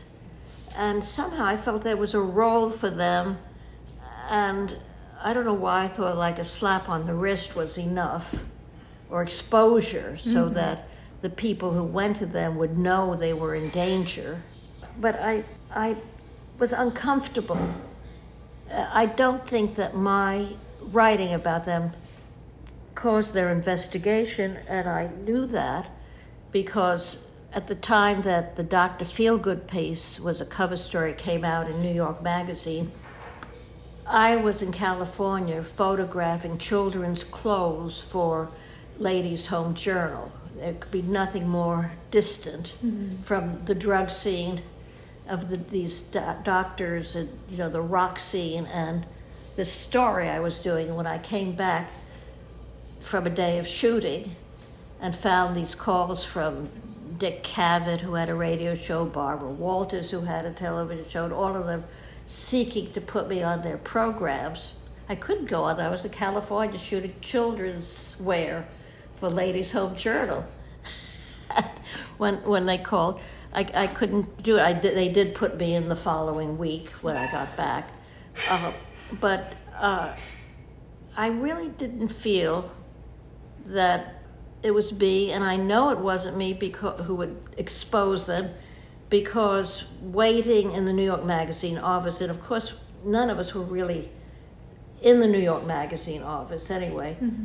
They called me and said somebody's waiting, and it was somebody from the DEA who wanted to talk to me mm-hmm. about these various doctors and they already had they were already had were on its tail and and that uh, member of the DEA he was himself a jazz musician. So they knew about them and I thought just the exposure was warning enough. I still don't know where I stand. The, the, the, Dr. Warren the dentist he was he was a character. He had SM costumes, sadomasochistic costumes of whips and masks and whatnot, hidden away in some closet. I don't know what he did with those, but, but he was a character. wow. Yeah, I hadn't realized till I read your article and the follow up, and then did some more research that Mark Shaw had died from the amphetamine. I obviously know his work, and I hadn't realized. Yeah, he had beautiful work. Yeah. He, he did the best photographs of the Kennedys. He introduced the Kennedys to, to Dr. Feelgood. Mm-hmm. Yes, I felt bad, but nothing I wrote. They were in touch with me to try to suppress the article and their lawyer was in touch with the magazine, and that's why we took the names out. Mm-hmm. We had the names of the doctors, uh, Dr. A, B, and C, in the article, mm-hmm. but there was a leak. A very important lawyer was in touch with the editor in chief of New York Magazine, threats of lawsuits, and so we took the names out. I think Mark Shaw knew the danger I had been on the phone with Eddie Fisher, who was now kind of a basket case. I mean, he, he was, his speech was impaired. Um, a doctor of his, who was a friend, did that, and this was attributed to amphetamine use. Taking one of these doctors off the street, uh, maybe it's better to take the distributor of amphetamines off the street. Uh, I don't know the answer to that. I, I just went into it, found out about it, wrote about it. Mm-hmm. But it's an interesting question you asking me about responsibility on this or feeling good about about putting him in jail. Frankly, I just well, that's the risk mm-hmm. that they take. Yeah. Yeah. But I guess the whole process of trying to do the book made you realize that investigative journalism and writing were not your path? Well, I think I lacked proper training. The weird thing is, I decided I'd go to California and try to see what there is there. And strange enough, as I checked into the, uh, I decided to stay in Bel Air. I had a cousin there, that area at the Bel Air Hotel. I think that's what it's called. Beautiful, wonderful. Yeah. And as I was checking in, there was a guy who looked like Elvis Presley checking out. And I almost said, Oh, can, can I buy you a drink and maybe you can help me with my. I didn't. Isn't that a shame? He might have he might have accepted. I might have really gotten to the heart of it, or not at all. Mm-hmm. I'm sure he wouldn't have talked to me about about the drugs that he was on, yeah. and his doctor. It sort of was known uh, and people will refer to different people. Say, "Oh, yes, you want to talk to so and so. She, she, you know, was the patient of Doctor blah blah blah blah blah blah." And there's this scene and that scene. It, it would have been interesting. There, there were so many stories that were fascinating. Mm-hmm. It could have been quite a nice book, just with the the, the, the fantasy stories. Mm-hmm. Yeah, uh, but I didn't didn't manage it. Yeah. Did you enjoy doing fashion photography? I got a kick out of it. Yeah. I love challenges, and fashion has its challenges. Mm-hmm. It depended on the clothes, but uh, the fashion photographer uh, models uh, kind of had to clue me in on what is expected. Now, the, the men always were a little in awe of them and just couldn't wait to get a photograph of them naked. Mm-hmm. And they often obliged as a nice gesture, and they, they were very beautiful. They were very proud of their bodies. They were a little disappointed that they said, Come on, Susan, take a picture of me. And they flashed their nakedness, so I did. but I, uh, I never did a really great nude. I don't know why. I just didn't see them as apples that you moved around on a set. Having just gone downstairs and seen all of your boxes of oh, the box. Oh, let me tell you about that. There are so many boxes because I'm looking for a moment that I considered film was the cheapest, least important. How much film I use was the cheapest and least important thing in the shoot. Mm. I was looking for some gesture, some angle, some something where it would look beautiful. Now, what looked beautiful probably had something to do with my art training and what I had seen, you know, from the uh, Leonardo da Vinci, the Madonna, the some of his classic faces. Yeah, Mona Lisa. To Picasso. Mm-hmm. Uh, I'd recognize something. Now, this recognition of what beauty is, I think, is based on a Western taste. And yet, and again, what it, in Oriental art has been presented to us satisfies a Western aesthetic. So I'm just lining these things up with a Western aesthetic, but that's where I come from, and that's what I've seen. Uh, and so I guess that inspires, even when I photograph a swan, mm-hmm. I, I want sort of that perfect pose, that perfect expression of what a swan is with the twist of its neck and its head. It's, be, it's just something that, or I'll see something that just makes me, like I think of sometimes with the swans, uh, I think of Rubens or Titian. Mm-hmm. And some of the Greek myths, you know, the Leda, Leda, Leda and the Swan, yes, and Yeats and so on. So um, I look somehow when I see that, and usually the most photogenic people don't have deep set eyes. Uh, they have to be lit specially mm-hmm. because mm-hmm. they, they come out of black holes and so on. You just so so I just would since I'm looking for both moment, gesture, beauty. I think beauty, as I know it, is something I I automatically look for because I think it is uh, rare, and and pleasing. Mm-hmm. So, not just to an audience, but to me.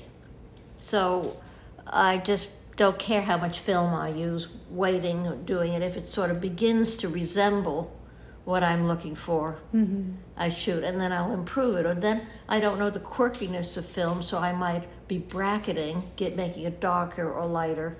But I try to get in the original negative or positive as in uh, most everything that I want. So I just shoot a lot. So the, the, I think the size of the archive would be smaller if I didn't shoot that way. Mm-hmm.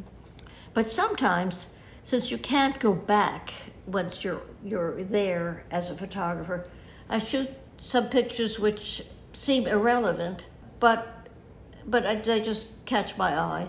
But later on, they're interesting because they maybe show place or something. I, I try to stay as open as I can to my surroundings and, and what I value in them. Yeah, have you discovered images that you don't remember even looking at? Have you like when you've been going back over the years? No, I really know what I shot. Uh-huh. I have discovered because of quirks in giving things back that I didn't shoot that. because it's just I shot that. No, strangely enough. Mm-hmm. Uh, I pretty well, yes, uh, there are some that it just, uh, yes, that does seem, oh, I shot that. I generally have not gone with a pre planned story. Sometimes I would pre set up a situation and then have the model or something come and be in a certain place. But I had a very interesting experience with pretty famous model where I decided she was interested in photography. So I set something up. It was for we were displaying sheets. It was for uh, a promotion for Wamsutta, and uh, I set something up, and she was not the focus, but she would add elegance and beauty to the picture. I explained to her. Set it up on a tripod. I had her come and look through the lens and say, okay, put yourself where you think you would do the most for this picture to give it a sense of grace, style, elegance, and sensuality. She looked. She walked back to a particular spot, hoisted herself up onto this bureau, sat there with her back, and it was perfect. She had picked out the spot I had left for her Mm-hmm. to be in, and sat there and did just the right gesture. It was it was very interesting. I think she liked being respected for that, Mm-hmm. and um, she was hundred percent right. Yeah, so How much? Dickinson it was Dick- yeah. Janice Dickinson. I was wondering because I've seen Yeah. some of her photos with the Wamsutta. yeah. Um, uh, how much control did you have over the, which images were published? Did the well, editor? I would give them, I would pre-select Mm-hmm. mostly, you know, uh, the variety that we did, and then if they didn't like that, and we had, we, we might go back and look at it. uh, I very seldom had to reshoot. I don't remember a reshoot because I would cover it in a variety of ways that, that would allow an art director to make choices. Oh, so who were some of your favorite people that you've shot? Who was some? Oh, that's an interesting question. Oh, I need a list to look down. I got a kick out of Robert Frost, who didn't know I was shooting him. Oh, really? I had a telephoto lens at a not just any baseball game; it was uh, the, the Nationals, and so I was facing where he was sitting, and also at a graduation. The cabinet member Donna Shalala, she was a little stiff at first. This is before she was that she was head of banking, I think, and she had some theatricality in her, and I gave her a straw hat to play with. Just something and we got this wonderful cheerful lively shot. I liked that. Veruschka was a wonderful model as was uh, uh, maud adams was a delight to work with as was dickinson janice dickinson cheryl Tiegs was always this uh, here she is with this incredible body but she could be the all-american girl.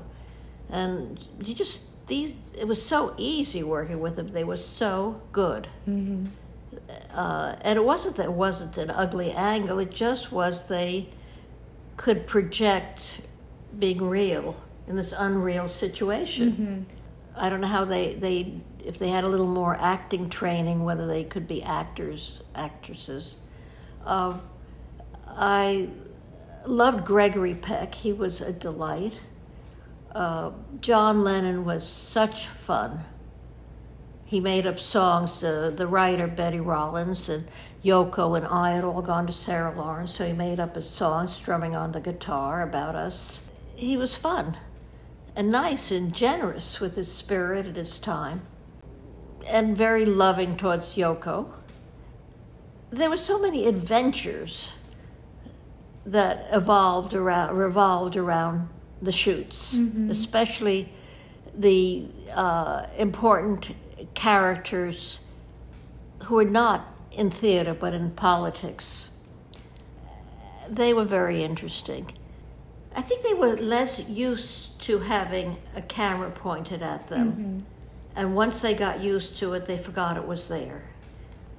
So Garrett Brown was delight wonderful. I mean, I love the photo, uh, the portrait of Mary McCarthy that's in your book. Oh, yeah. She was not particularly a willing subject, which was fine because she's crusty and a curmudgeon. Mm-hmm. And I didn't mind her looking like a curmudgeon. And so I placed her like an apple in a still life. Yeah, in front of the painting. It, and it was like, and her clothes were the same, and her look. She looked like one of the the, the, the, the, the fathers of our country, and there were three of them in the painting behind her, and that was extremely carefully lit, so that the color of the background, mm-hmm. you'd see the color of that, the, the significance. You'd have the depth of field where that would be sharp, and she would be sharp. So that's that took me about two hours, maybe an hour and a half to light, so that she would look all right, and the painting would show, and there was kind of flat all over, and the color would be brilliant. On a shoot like that where you went to someone's home, would you have had an assistant? Oh yes, help? I had a wonderful, wonderful, became a wonderful photographer and died very young, and that's uh, Theo. I think it was Theo Weisberg. She was wonderful. Mary was very formal with me, but it didn't matter. It was fun. She, I wanted her at her typewriter and her desk. I wanted her in the kitchen doing something, and I just wanted some different scenes at the dinner table. I explained that we wanted all these different things, and she went along. Um, she, I think, she would not have if it wasn't for West, who she was married to at this time, who thought it would be a good idea. You know, she went. To, she uh, uh, and but the winner of the whole shoot was that picture of her with the four, the the, the forefathers. I'm glad she accepted it and didn't cause any problem. There was a formality. There was the most interesting scene was her with which nobody published. and I'd love to do a story with it along with the picture. She was with a um, very close friend now with the author of Sleepless Nights, who was married to uh, Lowell, the poet. Uh, Uh, Hardwick. what? Elizabeth Hardwick? Elizabeth Hardwick. The two of them were like two schoolgirls who were secret buddies and could just send a signal like, look at the writer's shoes, and they'd start giggling. and so on and so forth. And I caught this this conversation going on, mm-hmm. uh, you know, with, with hardly anything being said but a lot of giggles. Uh, and they were very special to each other. And Hardwick was very lonely at the time. I think we went out to dinner. We took her out, the assistants and me took her out to dinner. And then she realized that wasn't helping her loneliness and wanted to go home. They had married McCarthy and she had become bosom friends.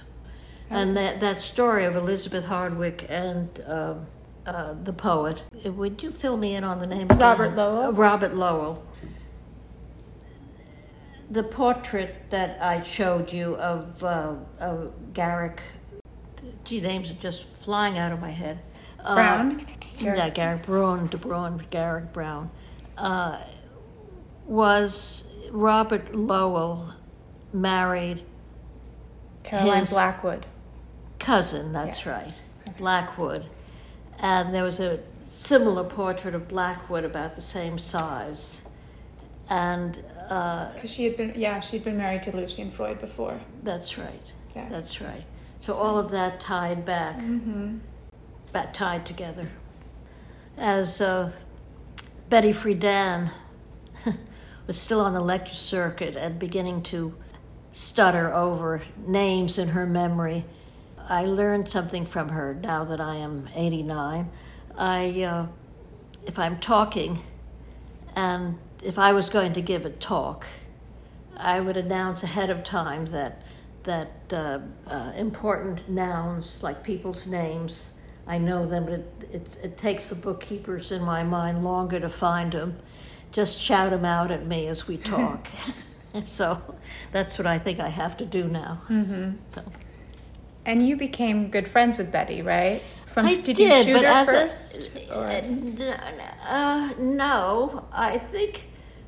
Uh, I think I had friends who knew her as she was gathering together her commune, and uh, that was a house that they would rent, or you know, single or even some married or uh, uh, intellectuals that they knew that were successful enough to in- invest heavily in renting a very grand house for the summer and vacationing together.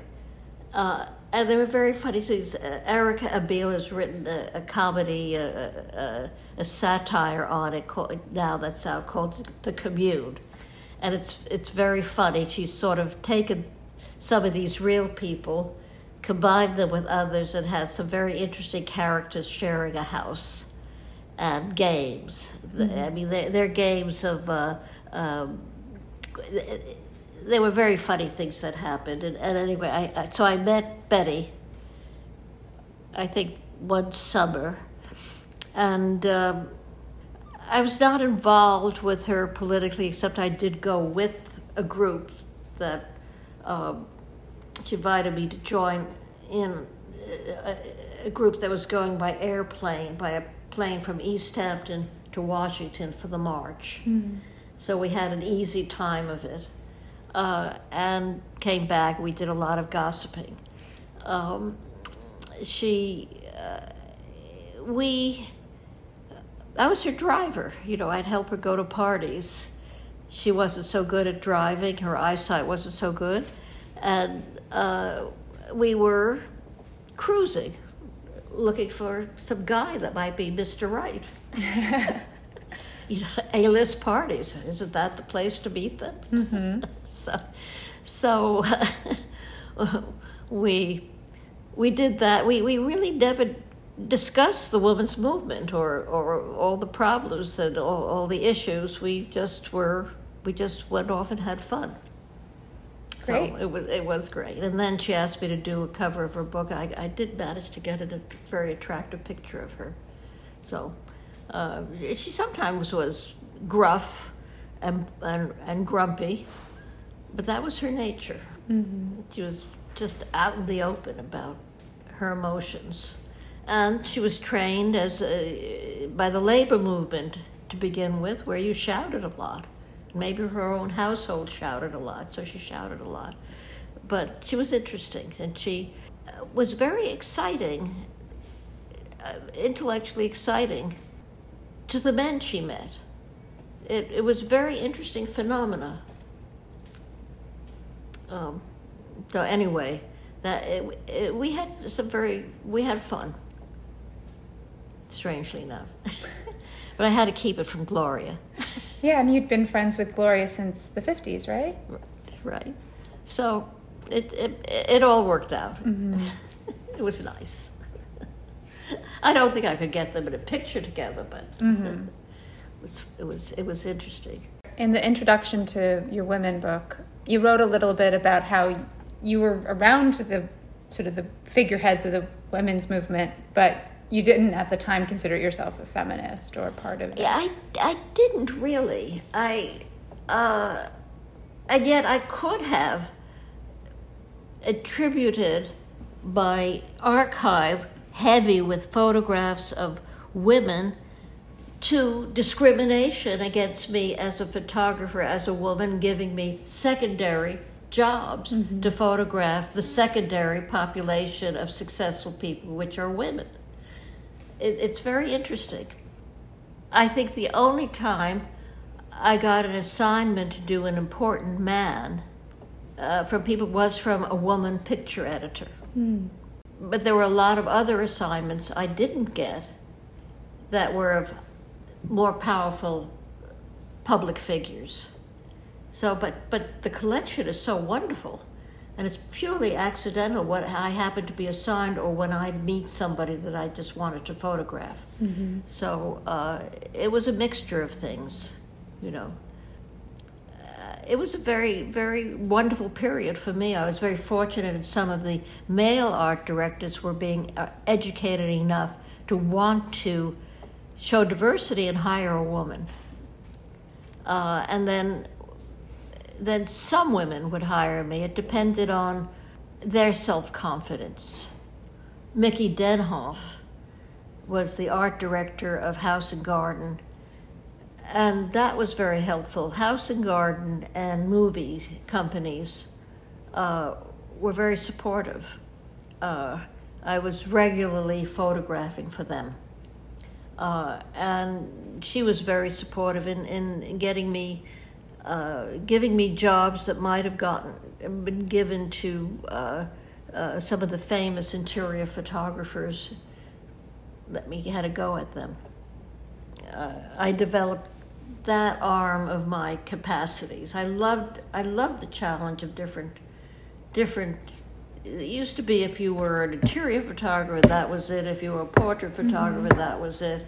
If you photographed fashion, that was it. You know, you you went to a particular uh, category, and I loved trying all of it.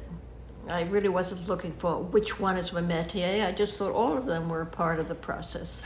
So it was one-stop shopping. Yeah, and I love, I love when there was like a shoot. You know, some of the think like the Vogue shoots where it would be you would do a portrait and you do the interior and the food and the flowers. You were sort of not only did I photograph yeah. them, but we did the bouquets and we made the flowers come. I learned how to make flowers come back to life by putting them in a bathtub, you know, hammering on their stems, putting them in a bathtub of cold water, and maybe an hour or two later they revived. Isn't that interesting? Yeah. Yeah, that, that was the trick that the stylist, uh, we didn't have stylists. We just, the, the editor, the, the photographer, the assistant, we'd all try to do something. Or we'd send somebody out shopping. I preferred shopping for objet myself because I was so interested in, in products. Mm-hmm. I, I love to look at pottery and, and, and china and so on and see, see what was happening and what, what would suit the situation. Yeah, that's right. That's just what we did. We, we did everything. Then we began to have, there were shoots where we had a food stylist, a tabletop stylist, a cook, an editor, mm-hmm. a photographer, my assistant, maybe two. It was, it was an army. I kind of got a kick out of it. I mean, it sounds like a really fun collaborative process. It could be as long as everyone's on the same wavelength, right? Well, they all weren't always on the same wavelength. it would test my diplomatic skills. Mm-hmm. I grew up with my mother having the Barbara Kafka book cookbooks. Oh, she was the intel- she was the Martha Stewart intellectual mm-hmm. of the food. That is amazing. Oh, that's amazing. So I remember, and then you know, obviously coming later, and then realizing those are your photos. It all sort of oh, ties it well, together. You know, oh, that's my, my Barbara mind. was wonderful, and she had a husband who was a psychiatrist and head of the Psychiatric Association of. And we went on a trip. We went on trips to California. We went to Italy. Uh, she was amazing, and she would get. I have a picture of her in the women's book the Italian printers took out the flush going up, but you'll get a kind of uh, orgasmic flush of red going up her neck when she drank a delicious, wonderful wine. And we were on a wine store, you'd see it rise at her neck. So I had a picture of this, but the Italian printers, you know, they adjust the photograph, yeah. they took it out, they thought it was an error. Oh, that's too bad. That's very funny. Yeah, it's funny. so, but she was amazing, and I wrote a little story about her. Mm-hmm. Yeah, she she was amazing. Yeah, I was warned that she would, you know, uh, knock my head off if I said one wrong thing to her, you know, or not accept me to be the photographer on some assignment. Mm-hmm. And so I'm introduced. This is, and and. Uh, we got along famously. I think I found some obscure reference to something, and I made the grade. so she was terrific. Oh my goodness. I don't know about her microwave cooking. I mean, that's definitely the cookbook I really remember from my childhood, but uh, I don't know. You do remember that? I remember, yeah, Microwave Gourmet. I think my mother made a lot of things back for me. in the late 80s from that book. Oh, isn't that? Where were you then? Um, in Manhattan. In Manhattan. Yeah. So. Well, they had a house on 93rd, just off Matt between Madison and Fifth, and she had her professional kitchen. Then she started to get a commercial job. I, I, I was at this point in my Olympic Tower apartment, and it was for root, uh, uh, uh, root beer, or Hires root beer, or one of those root beers, and hot dogs or something. They'd hired her to do something. And we had to sh- get a foam on the head of it, so we had to shake up the the root beer bottle, and then it would splash. It, it splashed all over a wall. We we had a hard time cleaning it up. we were doing this commercial shoot in my apartment, where I did a lot of shoots, mm. and and it was a condominium, and there were a bunch of people there. There was Mrs. Marcos, the Philippine president's mm-hmm. wife, with all her shoes. Mm-hmm. There was Gucci. Uh, there was an arms dealer. there was me. And then there was somebody one floor above who must have been editing film because we had a party and someone got off at the wrong floor.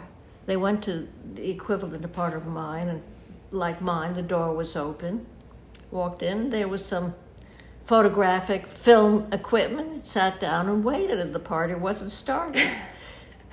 I don't know who the tenant was, but it was someone else who was working in our apartment, you know, in, mm-hmm. in his apartment or her apartment. Mm-hmm. I don't know. We never pursued it. But. Uh, How long did you live in the Olympic Towers? About uh, 10 years, I think, 10 or 12. It was a wonderful location. 51st Street, I had the towers of St. Patrick's in my window, floor to ceiling glass. It was, it was, it was wonderful. It, it wasn't the wonderful place I had down in the meatpacking district, which uh, my father had helped me convert to, you know, studio and living, mm-hmm. and it was very beautiful. It had a brick wall, and it had uh, uh, shutters for you know to close out the cold and the light of windows. You could fold them back into the wall, and it had uh, a little stove area and big open space, mm. circular staircase. It was wonderful, but the lease came up. It became very expensive. That area became very, uh, very, very uh, desirable in the arts.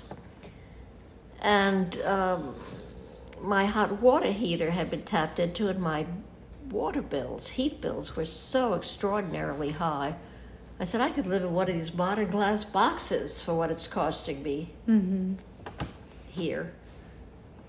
Click. I began to look at the modern glass boxes and decided just move. Mm-hmm. It was like a complete switch. Having seen just ha- quite the volume of um, the boxes, yeah, all those boxes. boxes in my basement. Yeah, I was I was wondering if you've got an idea of somewhere that you would want them to go like you know is uh, oh yeah we're talking now with center for creative photography at university of what is it? Arizona, um, they seem very serious. Uh, we know we're waiting for a letter from them. Some I, I just want a love letter some affirmation of this because they're not quite ready to receive the work. Mm-hmm but we are lined up there. I just feel as a historian that it's very important that those well, go I'd somewhere like, that they'll be, you know. Apparently, they have exhibits and, too yeah. of the work of the the people they have. yeah. A lot of names I don't recognize. You probably would. Um, uh, I was a great fan of Dorothea Lange, mm-hmm. and I did have time, a chance to spend time with her. So that was, uh, I was staying with her because of a, a boyfriend who had been a photographer that, and friend of hers. Mm-hmm. So it was such a wonderful small world at that time that I uh, started out. I, I met Homer Page at an ASMP meeting, American Society of Magazine Photographers, and we became lovers. And he was uh, he was from the West, from California, seemed very Western. And he had been a friend of Dorothy's. I entered a dance magazine contest, and uh, I'd gone out with uh, Elliott Erwitt and Bruce Davidson to a dance hall. and I took a picture from some. We all had cameras, so I took a picture from a high up in some place. It was just right. It was so, somehow uh, a man in a in a zoot suit, just sort of taking a bow, not a bow, but just like a, part of a dance with a spotlight coming down on him. And I entered it in a dance magazine cover contest, and I won. the prize was a trip to California, and Homer was out there staying with Dorothea. So he invited me to come stay with them. So I had a chance to meet her and to be around when Ansel Adams would come around for tea. So it really was, I didn't realize what an important experience it was at the time. Mm-hmm. But they were all very nice and very considerate of me. And, and uh, her big advice to me was not to marry Homer. I mean, he just, was a depressed, you know, he was a, would get depressed. So his photos are wonderful. What? His photos are wonderful too. You know them. Yeah. I'd love to see. I just what do, how do I get to see see some of his work? I mean, there's some on there's some online. I know. Uh, I think Howard Greenberg Galleries has his yeah. work. But just that one story you're telling, you, every person you mention is just like such a photography icon, right? Like they're amazing. Um, it is amazing. But I'm not an icon, so there you are. No, I mean, you are. I wouldn't mind, but. No, it just I don't I don't think it is that easy these days to yeah. have those kind of experiences where you're maybe not, but there weren't very many uh, women in photography, and for some reason, um, Homer I found on my own.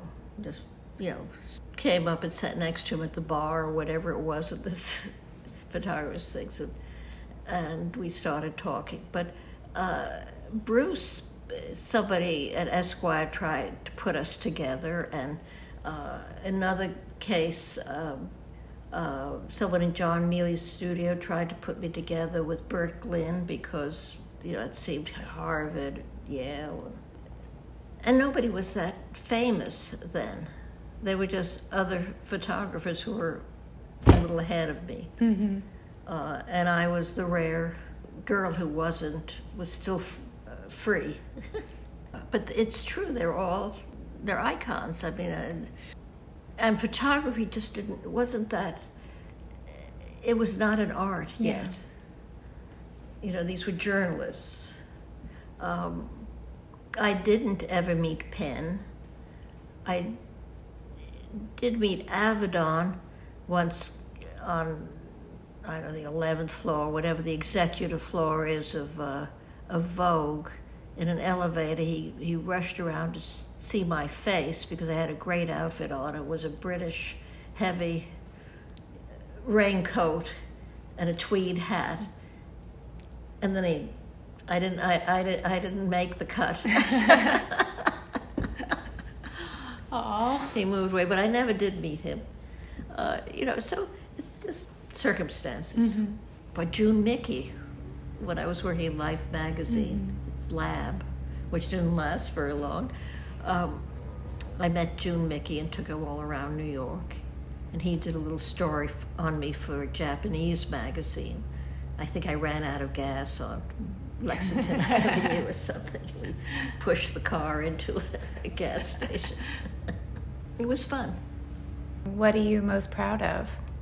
I'm most proud of making a career of it and, and making a living at it, and you know through thick and thin.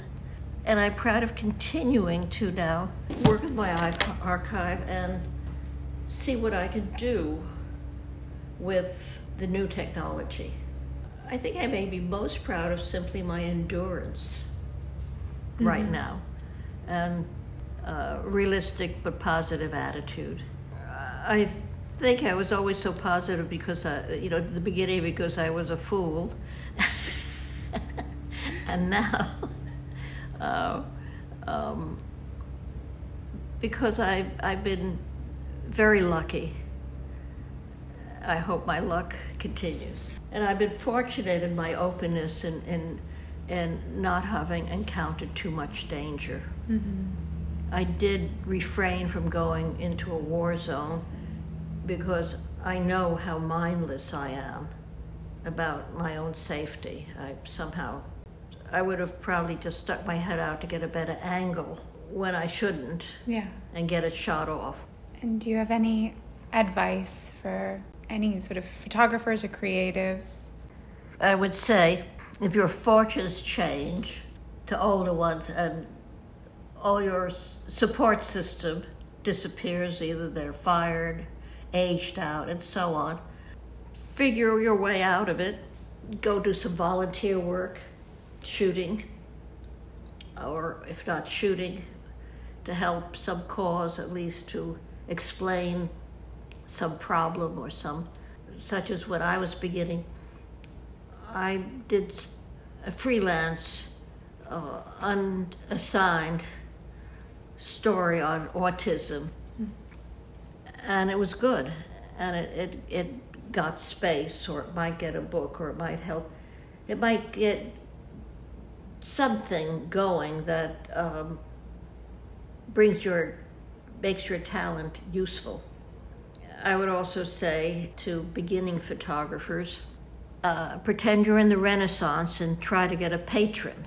And if you have good relations with your family, you can get just a minimal amount of support that may be enough to get you on your way because it takes time to be recognized enough to uh, make even the barest of a living at it. And volunteer for things. Uh, volunteer for a political cause and offer your photo services. Volunteer for uh, something to help with uh, health or uh, an issue, uh, such as a a health issue that needs some explaining and pictures would help. Just offer your services. Don't just sit there mourning mm-hmm. whatever losses you have or so, and just get out. If you're feeling depressed, go out to a diner and, you know, just talk to somebody next to you over a cup of coffee. Just, just move it. That's about it. Thank you so much for all of this. It's been wonderful. Thanks again for listening to this conversation with Susan Wood. On the website, I've put together a slideshow of her work along with a short bio. I have many wonderful conversations coming with models, fashion designers, photographers, and more. Please subscribe so you never miss an episode. All episode materials are available at sighsandwhispers.com. See you next time.